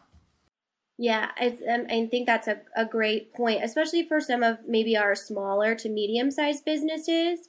And when this is an exercise that they, they can go through, um, because I assume it's a great process for someone that's in a high growth phase. Um, would you agree? Yeah, yeah, someone that's uh, growing quickly, or uh, and or someone that's gone out and, and, acquired a bunch of other organizations, or you've grown organically and now you've opened new locations or new business units, new markets, or whatever. And so process mining can be a way to really uncover and identify all the variations and breakdowns in the process along the way, which a lot of organizations sort of intuitively know that there's some breakdowns, we're not as efficient as we could be, or we've got too many variations in our in our business processes and workflows. But this sort of validates it and helps point you exactly to where the biggest problems are and where some of the biggest uh, opportunities for improvement are as well. Certainly, I think that that validation is is key to be able to leverage an opportunity like this. So I, I wonder when you actually uncover those efficiencies, or I, I thought it was really interesting the fact that you could not only track the business process, but you could track the lags in the process. Um, so see where someone might turn to a tactic that's more of that tribal knowledge, right? That we kind of talked to Brad about, whether it's a spreadsheet or they just know how to do it in their head, that type of stuff. So it seems to me that this could cause a lot of resistance on the organizational change side. Um, just the fact that you're kind of saying, oh, the computer's saying, you know, you're doing your process inefficiently. I can't imagine that that's easy news to deliver. Is that something that's a huge consideration in kind of re- re- delivering results for these types of projects or clients? It, it is real in terms of the perception. I mean, that's a very real concern that team members of organizations have, in that they feel like you know big big brother's watching or we're under surveillance. Um, and it's understandable. I mean, I, I, get why people might think that, but the reality is is it's not as if or as though someone is uh, necessarily using the tool to look at you know you or me individually. It's looking at the processes in general to see where the breakdowns are. At least that's the way it should be used. Um, now, having said that, I'm sure out there somewhere are people using process mining for other you know, maybe uh, nefarious reasons or things that are really truly Big Brother watching individuals. But that's not the intent of the software. The intent is to is to really hone in on where the process breakdowns are, the inefficiencies, and not so much look at well whose fault is that, but look at what's happening in the system. You know, and it's usually looking at trends and patterns. It's not it's not meant to point out one person out of a group of hundred that's doing something wrong. It's meant to point out hundred people that are doing the same thing inefficiently or there's something in the system that's breaking down. And really using that as a as a way to point the uh, analysis focus on okay let's figure out why those 100 people are having that breakdown. Let's do some root cause analysis and figure that out. So you know as long as people are using it for for those types of purposes it shouldn't be perceived that way but it probably will be to some degree especially if you don't uh, get ahead of that that perception with with uh, and I think one of the, one of the questions I asked too um, with Wayne was, you know, can uh, and I think I asked it in the interview. I know I asked him at, at one point. I'm not sure if it was live on the interview or not, but um, I asked him whether or not um, it it could be used for those purposes, or if, if you know he's seen it used for those purposes, and he said yes, it, it can be, but that's not. You know, he sort of said the same thing. It's not the intent of it. That definitely makes a, a lot of sense. So is is that um, sort of an expectation or um, a transparency that we set up front with organizations saying, you know, this is the goal of this and the strategies are to really identify where our processes can be enhanced to help your job. Is that kind of how that's positioned? Yes, um, that is part of it, um, and that that assumes that there's a a broad understanding that that this process mining activity is happening. Um, I usually wouldn't suggest that you don't publicize something, but in this case, and another question I asked Wayne in the interview was, do people know that it's happening? I mean, if I didn't, if you didn't tell me, would I know that there's process mining happening that's kind of tracking the processes in my system and everything? Um, and he said, no, you know, it doesn't, you, don't necessarily know it. So I guess the question then, and, and this is really going to come down to your organizational culture and, you know, I could make an argument on either side of this, but um, you may want to think about do do we need to communicate this? Or do we just take the raw data we get the consolidated raw data and say okay based on our analysis here are some process breakdowns and workflow breakdowns that we'd like to uncover unpack a little bit more and let's figure out how to address those. Um, you know that's that's one answer. The other answer would be to be a lot more transparent and come out and you know announce that this is happening but then you you have to be ready for the fact you're probably going to get quite a bit of blowback as an organization. And you probably and, and you also have to think about the risk reward of that too. Is it is it worth me communicating, you know, over communicating something that I don't necessarily need to? Am I going to get more pushback and more resistance uh, and create more heartburn for myself by announcing that, or is my culture the type where, you know, it, it might be better to just you know get the data, uh, consolidated data, and, and and analyze it from there? I think that's that's more of a case by case basis. You have to make that decision, though. Yeah. Sure, I could definitely see both sides of that. Um, you know, in, in kind of consuming the results as a leadership team, and then maybe you're able to address it with one vertical within the business or one area in which you you see opportunity, as opposed to causing you know a lot of disruption in your overall culture. Right. Um, that's that's a you know a definitely something that we always preach is kind of by your needs basis, and it seems like that's something that you would kind of develop within that strategic piece. I'm curious, how many times do these types of exercises, like business process mining, convert into a digital transformation? Um, if you had to say, like half of them typically say, "Oh, we need a new um, software system," or "We need a new type of uh, platform to handle all of this." How how many times does that actually kind of seem like the natural progression? That's a hard one to answer because uh, you know our sample size is is biased. I mean, it's inherently skewed towards companies that are going through digital transformation, and therefore they hire us, and therefore we use process mining to help analyze the best path forward in the context of a digital transformation. But I, I see just as much opportunity out there for organizations that maybe either aren't sure if they need to go through a digital transformation or they they're uncertain as to what the scope of the transformation should be if they do go through one because they don't know where the biggest value is going to come from. This is a good way to give you some quantitative data to to give you those answers.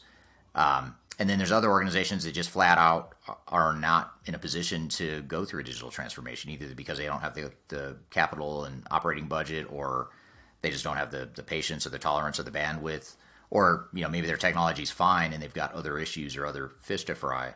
So I think the opportunities are probably more companies out there, honestly, that could benefit from this that aren't doing it as part of a transformation. But you know, an overwhelming majority, if not all, of the the situations we see from our clients are in the context of digital transformation. At least so far. Um, I'm sure that'll change over time. Right, definitely, and it's it sounds like this is a great kind of first step if you are on kind of the brink of considering going through a, a digital transformation is we, we talk a lot about the data cleansing step. I know in our threes video, that was a main tactic for people that are considering any type of transformation or implementation. And it sounds like this option with these two software systems um, are a great way to kind of take that data and say, oh, okay, maybe we just need some behavior changes or some process changes within our community or maybe we do need a whole new system to be able to work um, that change. Uh, and so I, I think it's it's a great opportunity, and I I'd love Wayne to kind of come back and take us through how his client case study is going and kind of what their findings were on that side because I, I bet it's pretty revealing in utilizing that data. Yeah, yeah, absolutely.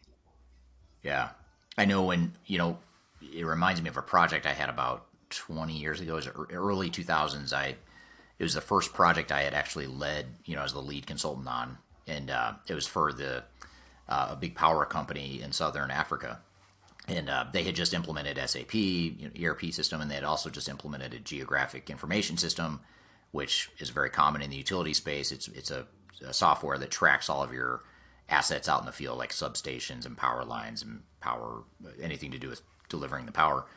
And uh, they had just implemented all this technology, and they were they it was a mess. You know, they they were ha- having trouble figuring out why the data was flawed and why they couldn't get you know the processes to work. And so we manually went in and analyzed their end-to-end processes and found all the breakdowns and sort of dove in and get to the root cause of it. And so what this does is that automates that process to where you don't need to manually do it. You've got a tool now that can give you actual data with a big sample of day-to-day process flows that'll that'll help uh, um, help ensure that. And it also, you know, it allows you to really spend more of your time focusing on the root cause, you know, because you, are focusing in the right places. You're not analyzing things that aren't the problem or the biggest problems. You can now go in and analyze those root causes. So back to your other question too about, could this be used for companies not going through a digital transformation? It, it's definitely a post implementation benefits realization or optimization tool as well, or that, that is a potential use case for it. Oh, great. Yeah. Yeah, I didn't even think of being able to use it after the fact. Yeah, yeah. So uh, that that's uh, I, I, agree with you. By the way, having Wayne back on to maybe walk through a use case in more detail, I think that'd be pretty cool. But hopefully, in the meantime, that gets our wheels cranking and turning about how how we might use process mining within our our own organizations. So good stuff. Um, so we're going to take a quick break, and when we come back for our, our third segment of the show, we're going to have Teresa Richardson, who's going to be on the show to talk about the ROI of change management and the business value behind it. So we're going to take a quick break, and we will have her on the show here in just a moment. You're listening to Transformation Ground Control.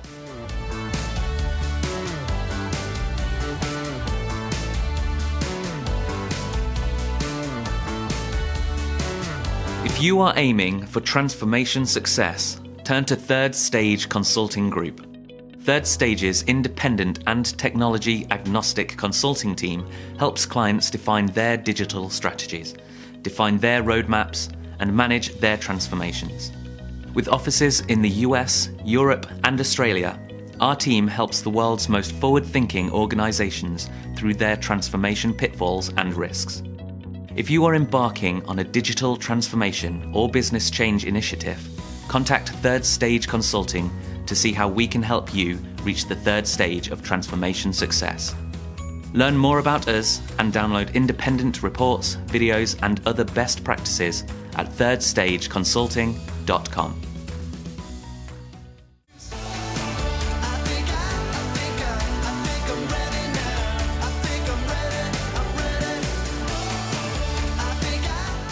Welcome back to Transformation Ground Control. My name is Eric Kimberling here with Kyler Cheatham. New episodes every Wednesday on YouTube and all the usual podcast platforms. And of course, this show covers everything you need to know about digital transformation every week. So be sure to check us out, subscribe, and check us out every Wednesday.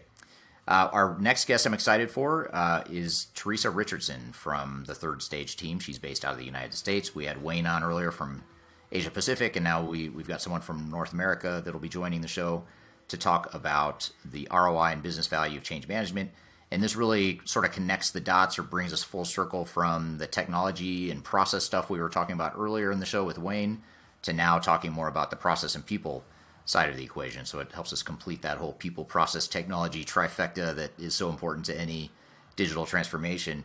And uh, for this uh, segment, we have uh, Sarah uh, Dokovich, who's on on our sister podcast called Digital Stratosphere.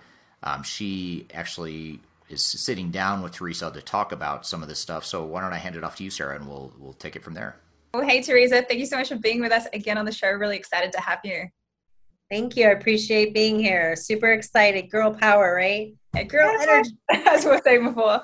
Awesome. Well, let's dive in. So, since one of your areas of expertise is OCM, I'd love to hear your perspective on why change management is so important when it comes to implementing a new software. So I think there's a, a several pieces um, that change management really helps with. So when you look to see who's involved in the process, um, obviously I, I know I've stated this before, but unless your process is 99.9% automated, people are involved, and you really need to get that perspective of how this implementation is going to impact the the work that's being done to make sure that people understand it they're trained properly they have the right tools they have the right understanding to move that imp- implementation along to actually having its um, the usage rates and the adoption rates up. Because we have your team which is the people in the job creating something that translates to a customer who are people as well uh, for your product. So it's really important to get them on board so they can understand and move with the change. Absolutely. And at that high level what would you advise organizations that want to quantify their change initiatives? So there's really three. Um, there's the first is the BPI, which is the business uh, process improvement piece. Um, and that's really looking at your process to, you know, identify inefficiencies, you know, re- you know, reduce your waste, to improve the workflow with the ERP um, integrated into it. You want to make sure that you empower your teams using OCM because it all fits together. Um, you also want to make sure that you have the high rate of velocity of impact, making sure that you're more cost effective and efficient in these changes. Again, you're going to reduce waste from your process and you're, going to help become more efficient in what we're doing. Uh, the last thing you want to do is impact your cost of quality with these changes. If you're not um, planning it properly and making sure you're getting all of these elements, the cost of quality or the cost of poor quality could be absolutely huge. You know, looking at that, you want to make sure you reduce your costs, you have an improved customer satisfaction, and that you have that competitive advantage that you need to not only retain but increase your market share in what you're doing. Um, as well as to minimize disruption. That's imperative because we already have a system that may or may not work well for the teams. And then you're going to introduce a new system. So the risk of further uh, impacting that disruption is huge. So you have to make sure that you're managing it right. And again, I think the worst one for me is the cost of the poor quality for that because you have uh, perception of uh, customer customer quality or customer satisfaction. Um, you know, my, I said this before. My grandfather hated Ford. I don't know why he hated Ford, but he hated Ford. So I grew up not wanting to buy a Ford. So the mm-hmm. cost of that perception, it, it could be generational. Um, so you really don't have a lot of opportunity to um, manage that. And if you don't manage it well, it could be huge, as well as to remove your non-valued added activities in your work. Yeah, so much there, but that's awesome, awesome advice. But um, I would also really love to unpack the elements that you just listed that go into ROI and OCM. So you mentioned um, minimizing operational distribution and how that is a big factor in your return on investment. So is that at the top of the list or is there something bigger? Well, I'm glad you asked because I always use a triangle to measure um, what we're doing and how we're doing it. So traditionally when you do an erp people focus on i'm showing my little triangle here. People focus on the technology right? Mm-hmm. so that's where third stage comes in and that's where we say okay let's evaluate your systems. Let's help you go through uh, the selection and implementation etc but there's actually more pieces to this that you really need to consider. At the top is your people and that's really your OCM, right? So now you have your tech and now you have your people, but you also need to consider your processes. So this is your business process improvement. And honestly, having all three of these will strengthen your ROI. So this is where your money goes. This is where the money is right here. If one of these are off, you could impact a piece of your return which means you won't get everything you're ex- expecting to get. So all of these really need to kind of come together to have a good, solid uh, ROI for for your project. Yeah, definitely. I love how you explain that so nicely in the the pyramid too. So just anybody who's watching visually, uh, they can kind of see that too. I'm hoping this this translates well. By the way. Yeah, no, absolutely. We can, okay. we can see it, and if there's any more questions, I'm sure they can contact. Reach out to third stage. Absolutely. Yeah awesome. And it sounds like this is like a big step to your return on investment. So, do you have anything else to add regarding how companies should prepare their organization so that they can receive the biggest return? I would say again, making sure that your OCM and your processes in conjunction with the uh, the technology really aligns. Um, if you have a great system but nobody uses it, what's the use of the great system, right? Mm-hmm. If you have a great system and you have your people bought in, but your processes are now completely off kilter because you didn't look at your as is and to be and understand the transition, you just lost an opportunity. So, the one thing that you don't want to do is waste time, waste resources um, and create a condition where you might not be able to uh, recover from. So, another big um, cost is having to when when if employees leave the cost of having to hire surge hire and train eh, new people. So that's a huge cost as well. That's wrapped up in your people as well as the cost of losing customer confidence or customer satisfaction. How much money do you really have to wrap into getting those customers back and creating those relationships again? So those are those hidden unintentional impacts to the implementation of a system where you don't take these other things into consideration. So those hidden impacts could even have a bigger um, results on your ROI. Yeah, there's so much to look at here, so much to kind of really assess from that, you know, the, the I guess the bird's eye view of everything to just to yeah. assess like where you're at currently so you know where to go next as well. And Absolutely.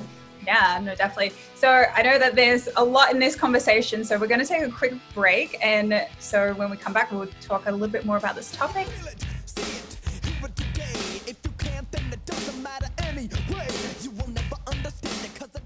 If you are involved in any sort of digital transformation or business change initiative, you will want to download the 2021 Digital Transformation Report. With its comprehensive overview of business and technology trends and best practices, this report is a must have guide for any transformation project or executive team. Download this free report by visiting Third Stage Consulting at thirdstage consulting.com. You can also visit our website to learn more about us or download independent reports, videos, and other best practices. Again, visit thirdstage-consulting.com today to learn how to take your transformation to the third stage of success.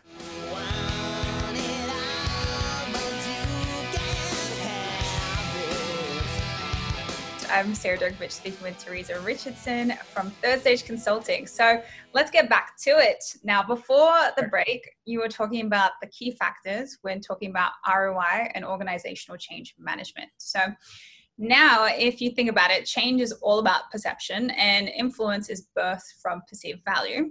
So, how can you communicate to leadership that investing in OCM initiatives will impact the ROI?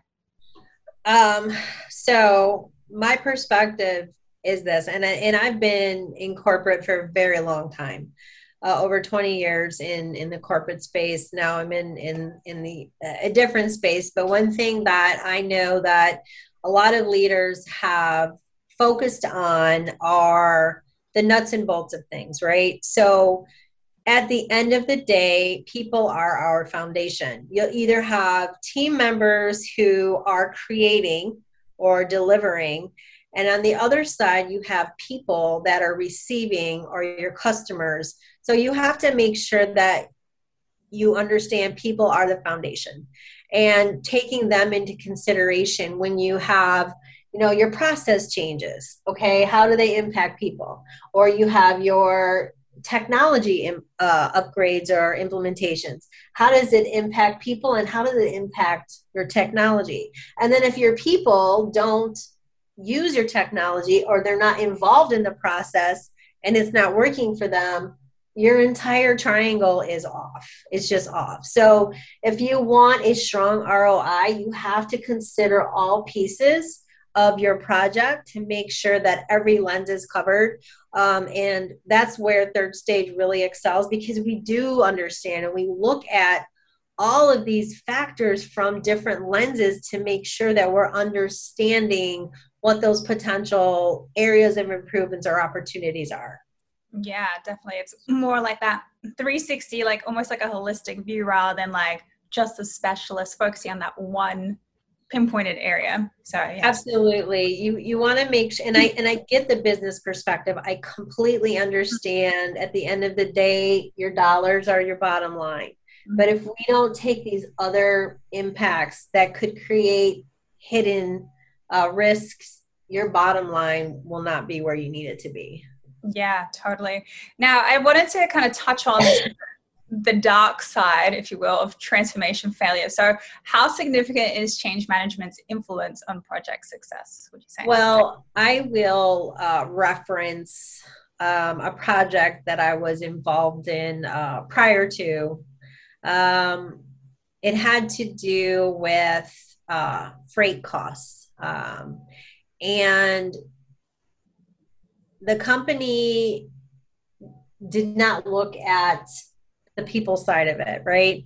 They were looking at the dollar side of it and they were looking at the technology side of it. And what had happened was they didn't really ask and understand um, the different aspects from those other two, and it increased their freight costs for three executive, three executive, consecutive, excuse me, three consecutive quarters um, tremendously. And then they brought in process improvement. By that time, though, they were they were very much over their budget, and for them to recoup was almost impossible. So then they had to carry that over to the next year. So again, you know, when you're looking at things from a certain lens and you're not taking the other ones into consideration, you're missing these potential impacts to your process, to your relationships with customers,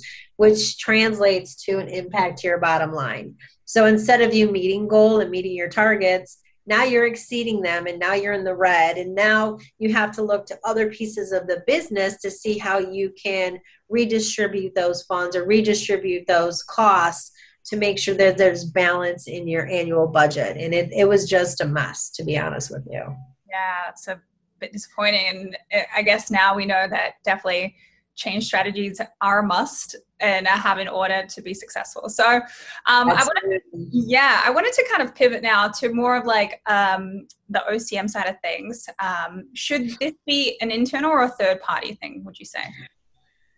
So, uh, my opinion is that an OCM strategy has to be owned by an organization. Um, but bringing in a consultant or a third party would be helpful for that unbiased um, look into what you're doing and how you're doing it, right? So, as a consultant, you come in with, I want to help you, let's figure it out. You don't have any preconceived issues or preconceived ideas or maybe some established relationships. You just come in with really, okay, I have a, a whiteboard in front of me, let's figure it out. Um, but at the end of the day, when I leave or somebody else leaves, we need to make sure we did our job so you are comfortable with change and you carry it forward with other aspects of what you're doing in your business. Mm-hmm. And what would you say about software vendors and system integrators? Do they help manage change too? I absolutely believe that. Um, I look at everything as a team or as collaborative, right? You can't run a business in a silo. I've seen too many that have, and they've suffered greatly and had huge impacts, not just from cost, but quality, relationships, customer satisfaction, employee turnover, you know, et cetera, et cetera. So, I, in my opinion, um, everybody is their own SME, and you have to come together in a collaborative spirit at the same table to discuss what we need to do and how we can move forward. So if I were working in a silo and you know keeping system integrators over there and you know keeping OCM there and keeping vendors here, we're each looking at it through our own lens and we're not understanding how could how it's supposed to all flow together. But until we become that collaborative team, we won't get that information. So they absolutely need to work. We absolutely need to work together to give the client what they're expecting from us. So yes. Yeah, I love that. Definitely. I'm I'm with you on that whole collaborative kind of effort. So that way, like, you know, eh, like you were just saying, everybody's on board. They can share the the the vision, if you will, together rather than like just saying what they see. Like absolutely. I don't know how many times I've been at the table where you know we're discussing what we're doing and it impacts how it impacts the system and then someone says oh my gosh i had no idea that what i'm doing is causing that defect or causing that issue for you so okay let's work together to fix it and make sure that doesn't happen so we can have a smoother higher quality product or process or whatever yeah, definitely. And there's just been so much in this conversation. So I'm super grateful that you were able to peel back those layers for us. But um, if our listeners uh, want to learn more about organizational change management or ROI or transformations in general, what are some resources that you might suggest for them? So, um, I know we have a great resource, the third stage OCM report um, that we can provide if anyone wants to reach out. Um, but also doing a lot of the the background research um, for OCM and what it entails and how to do it.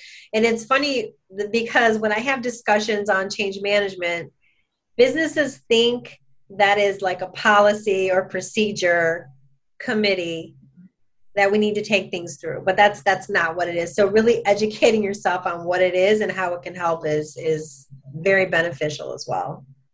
Amazing. Awesome. Well we're about out of time for today's episode but i do want to thank you so much for your time teresa. You're welcome. Glad to do it all right thanks a lot sarah and teresa that is really good stuff uh, a subject that's near and dear to my heart i love talking about change management in fact, I love talking about it so much that we're going to take a quick break and we're going to come back and talk about some additional points or build on some of the thoughts that Sarah and Teresa had. So we'll take a quick break and we'll be back with more Transformation Ground Control.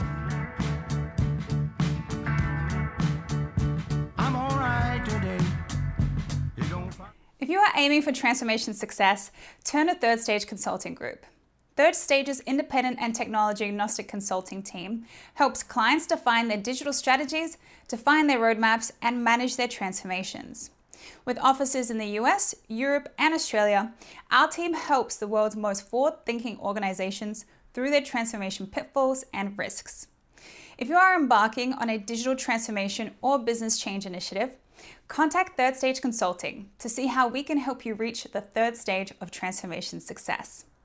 Learn more about us and download independent reports, videos, and other best practices at thirdstage-consulting.com.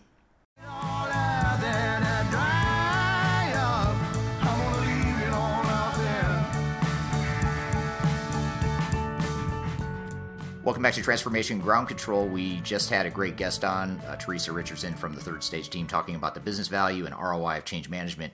What were some of your thoughts Kyler, from from that whole discussion? Yeah, I always love when we we marry change management with actual metrics and explain to our audience how truly not having an investment in or a strategy behind change management can truly affect your bottom line or the overall success of not only your project but also your business. Um, so Teresa always makes such a great point that unless you're a hundred percent automated company, there is always going to be a people component. Even when we're talking about the business process mining or any sort of technology, there's always a people component.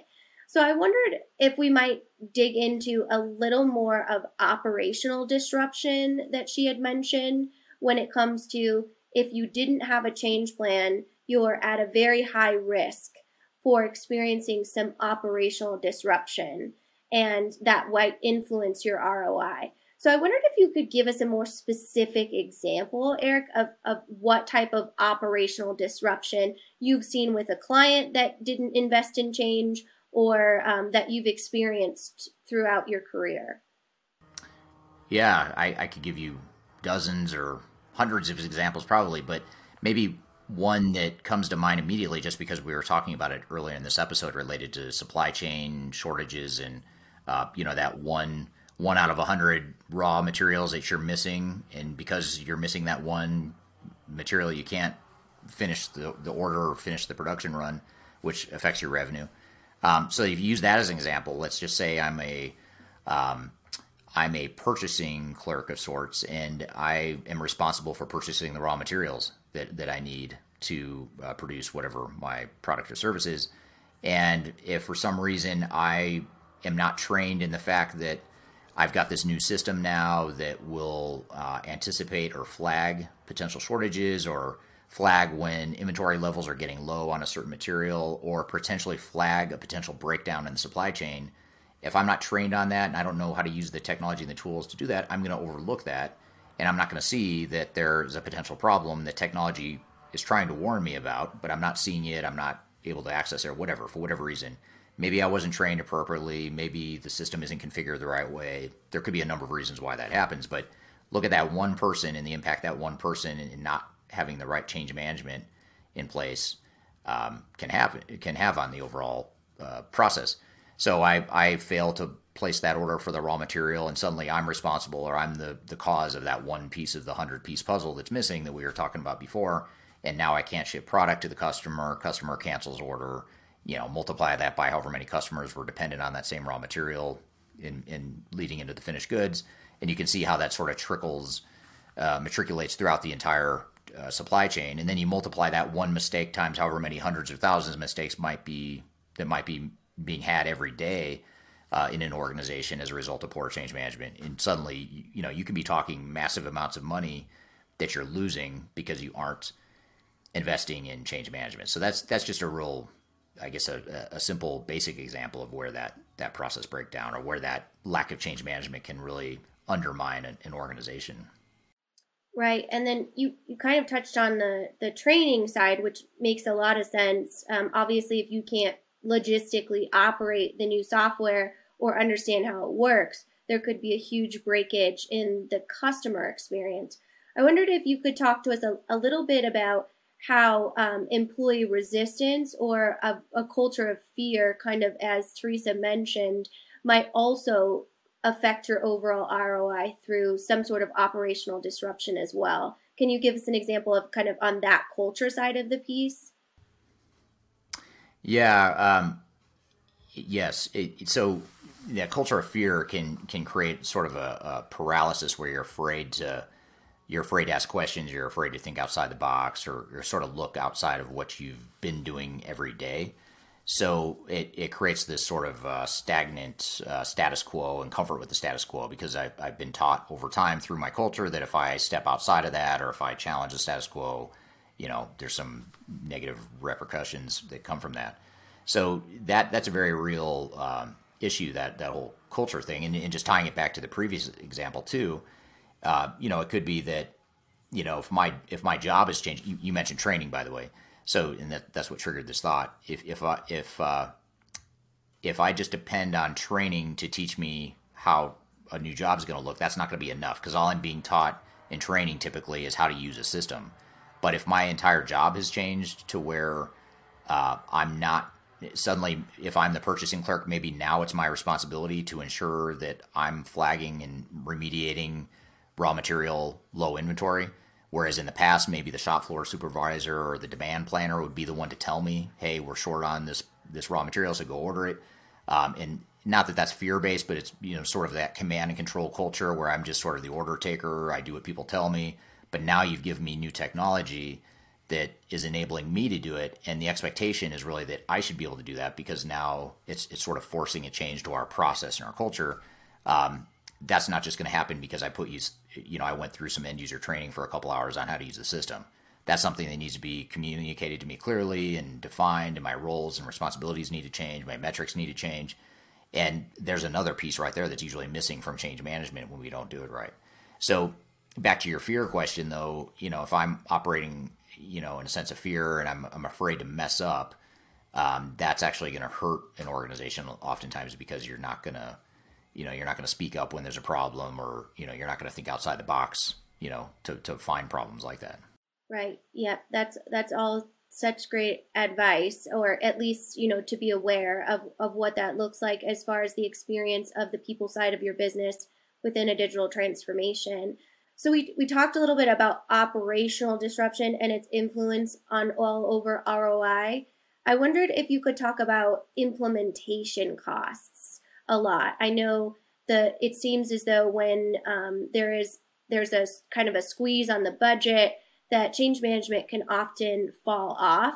And kind of ironically or counterintuitively right that actually leads to a higher implementation cost it sounds like um, in the in the long run because there there wasn't an investment on that change side. Can you kind of explain to us of why that might be? Yeah. Yeah so a way to break this down would be to think about three different buckets of implementation time and cost. You have your uh, your theoretical on paper sort of implementation time and cost. You have your actual implementation time and cost, and then you have your post implementation time, cost, and impact to the business. And most organizations only focus on that one, the first one, which is the theoretical, hypothetical, you know, in theory, we should be able to implement in 12 months for a million dollars or, you know, 24 months for $10 million, whatever the number is. Um, but so often that number was never real to begin with, first of all. And so often, the only way you're possibly going to achieve that number, anywhere close to that number, oftentimes, is if you invest in change management. And so, in on paper, it looks like, well, wow, I, I don't want to increase my budget by 10 or 15 or 20 percent or whatever, you know, whatever uh, change management is going to cost me, which I would argue should be at least 10 to 15 percent of your total budget. On paper, yes, it looks like, well, I could save 10 or 15 percent if I just don't invest in change management. Okay, yeah, on paper, but that brings us to the second bucket, which is what really happens is most companies blow that estimate out of the water and they go way over budget. They spend way much, way more time than they they should, and a big part of that is because they didn't invest in change management. So it's hard to do because you don't have those numbers on paper like you do with the the estimates. You know, the estimate you get in your sales proposal from your software vendor looks so good, and I'm comfortable with that. I don't have anything over here in the second bucket to give me you know, I don't know what to hang my hat on as far as what it's really going to be. So I'm just going to assume that what they told me is going to be reality. And that's where a lot of times we come in with clients early in the process is help them rationalize and sort of add a dose of reality to that those estimates so that they have a realistic budget and timeline. So you have to understand the difference between those two buckets. And then the third bucket is what happens after implementation. So let's just say you did a good job of keeping your your implementation time and cost where you wanted it to be but you cut some corners along the way. You didn't invest in change management or whatever. You were still fortunately able to implement relatively close to your time and budget, but now you've created a problem. You just kicked the can down the road to where now when we go live, it's a complete disaster, and I can't ship product, and I can't, you know, satisfy customers. Customers are canceling orders. Customers are unhappy. I'm ruining my brand, my reputation, and uh, that's the much much bigger cost that companies rarely think about. You know, they're thinking not about definitely the first bucket, sometimes the second bucket.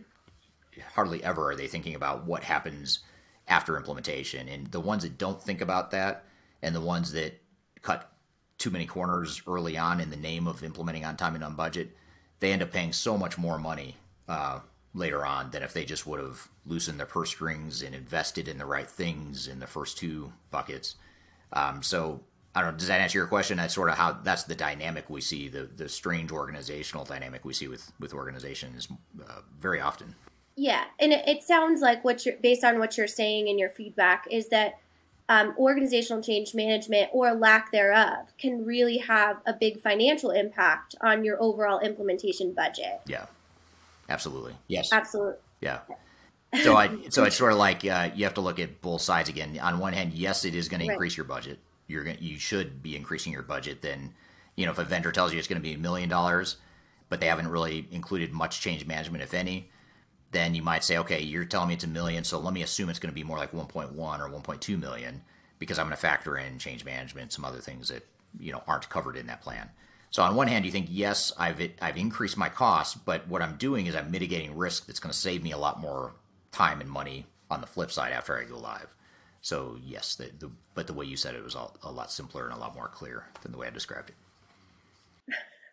No, g- great, great details here. Really important considerations, and and you touched on it a little bit, but I'm wondering about the long term value, um, and kind of measuring the efficiencies behind the business. I know um, both Wayne and Teresa talked about you know the implementation and and how that can create to more um, effective overall business operations. Is that something that is also considered and measured when it comes to change management? Um, so it, we kind of had touched on three things, and I'm wondering, like long term, can you measure the effectiveness of change management and overall revenue um, from that lens too?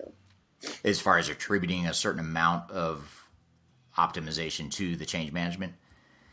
Mm-hmm. Yeah, I, I, wish. I mean, that's that's where AI and uh, big data have not yeah. quite caught up yet in terms of giving us actual data that we can, you know, assign numbers to, uh, you know, the value of change management. But you know, those of us that have done it enough, particularly, you know, not only have I done a lot of change management, but I've we've done a lot of uh, expert witness cases where there's a lawsuit and we get hired by attorneys to to analyze the case.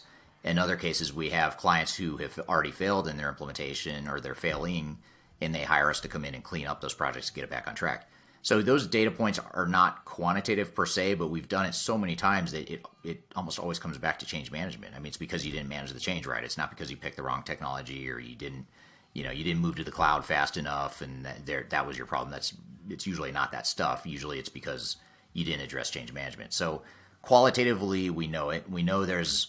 I know I'm 100% certain that there's a ton more value coming out of change management than the dollars and time that go into it but as far as is it 10x, is it 20x, is it 5x for every dollar you spend? I, that I couldn't tell you, but it but it's definitely multiples of you know of whatever time and money you invest in change management. Now, of course, you get diminishing returns. I'm not suggesting a one million dollar project should become a two million dollar project all in the name of change management.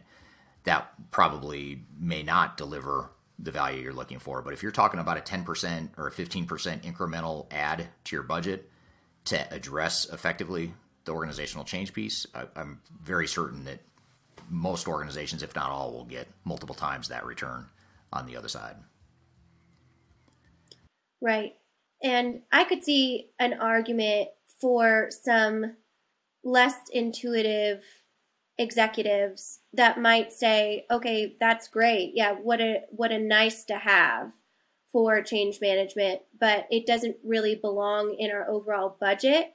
So if you are kind of in that project team lead and you have all this great information, knowing that your transformation likely will fail if you don't have change management as a, a main tactic or a main strategy, how do you create a, a business case or some sort of proposal for your executives to kind of turn their head to let them know that, hey, you know, this is a, a true factor. It's not just kind of a, a touchy feely kumbaya um, hand holding type of strategy, it's it's going to affect our our ROI as a business. How how would you go about doing that? Well, I, I think if you can quantify some what if scenarios that that show, you know, what if we didn't invest anything in change management and we had a uh, you know, over the course of six months after go live, we have uh, five uh, percent of our customers uh, cancel their orders. What, what's that impact? What what would that look like? And that's you know, some a metric like that is fairly conservative, and that's fairly realistic. That if you don't address change management, there's a high likelihood that you're going to screw up orders, you're going to delay them, you're going to get uh, customer cancellations. So what what is that number? You know, if that number is, you know, if you're talking about a million dollar ERP implementation, but that number we're talking about over here, that five percent order cancellation results in lost profits of ten million dollars, then that's a pretty clear business case. Now it's still an estimate to be clear we don't know for a fact that 5% of customers are going to cancel their orders if we don't invest in change management. But that what if analysis allows us to look at how much do we have to lose? You know, I, I had one client uh, early in my career. Um, is right. It was just a couple years after I started uh, uh, the last consulting company that it, that I had started, and they um, they did exactly that. They they did the opposite of what I just described, where they said, you know, we're not going to spend. It was like an, an extra sixty or seventy thousand dollars to extend the project another thirty days they decided no no no we, we need to cut our losses and just go live and we had advised delay it 30 days. Yes it's going to cost you another 60 or 70k total but it's going to mitigate a lot of the risk that we were seeing. And they went ahead anyway and we helped them through that go live and it was very rocky and they lost uh, over $10 million in lost revenue canceled orders which translated to about a million dollars of lost profit. So you compare that $60000 additional incremental expense million dollars of um, lost profit, that's a that's a no brainer. So that's the way you have to think about it. You're never going to be exact. We could never be 100% certain that if they just would have invested that 60k, they would have had zero lost orders. But we know it would have affected in a positive way those, those orders, and that's you know so that's the way to think about it is look at the order of magnitude of what numbers you're talking about on either side of the equation. More often than that than not, that's going to get executives comfortable. If you're a super efficient organization and um, you know you've got a lot of inventory stockpile and and uh, you know you have all these other risk mitigation factors in place. If something were to go wrong then okay maybe it doesn't the, the case the business case isn't quite as compelling but most organizations we work with or see aren't in that position. Right. Well that's all great information. I think it's you know such valuable pieces of um, advice to be able to tell people how important change management is you know because it is relative to a revenue loss, a dollar amount, as opposed to say you're not an organization that really cares that much about culture or talent loss or things like that. Um, you know, most every organization, I would argue, would care if they're going to lose money. So I think that's a great conversation. And and thanks so much for kind of unpacking that with us. And and thank you to Teresa. I know if any of our audience is interested in speaking with Eric or Teresa about change management, they're both incredibly passionate, um, high energy about that subject. So uh, their contact information goes directly to them. So feel free to reach out to them or or um, drop a comment, and we'll um, we'll get you an answer. That's perfect. Yeah, love to hear any feedback the audience has here, any uh, additional thoughts related to that. So.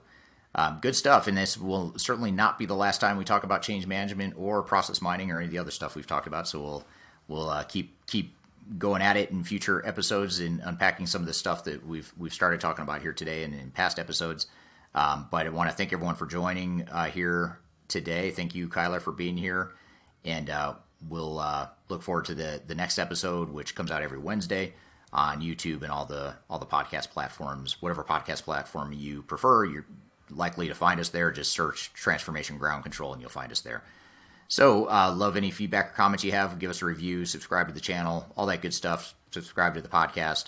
Make sure you get updates every week when we have new episodes. So, uh, thank everyone for joining today. We will see you next time on Transformation Ground Control.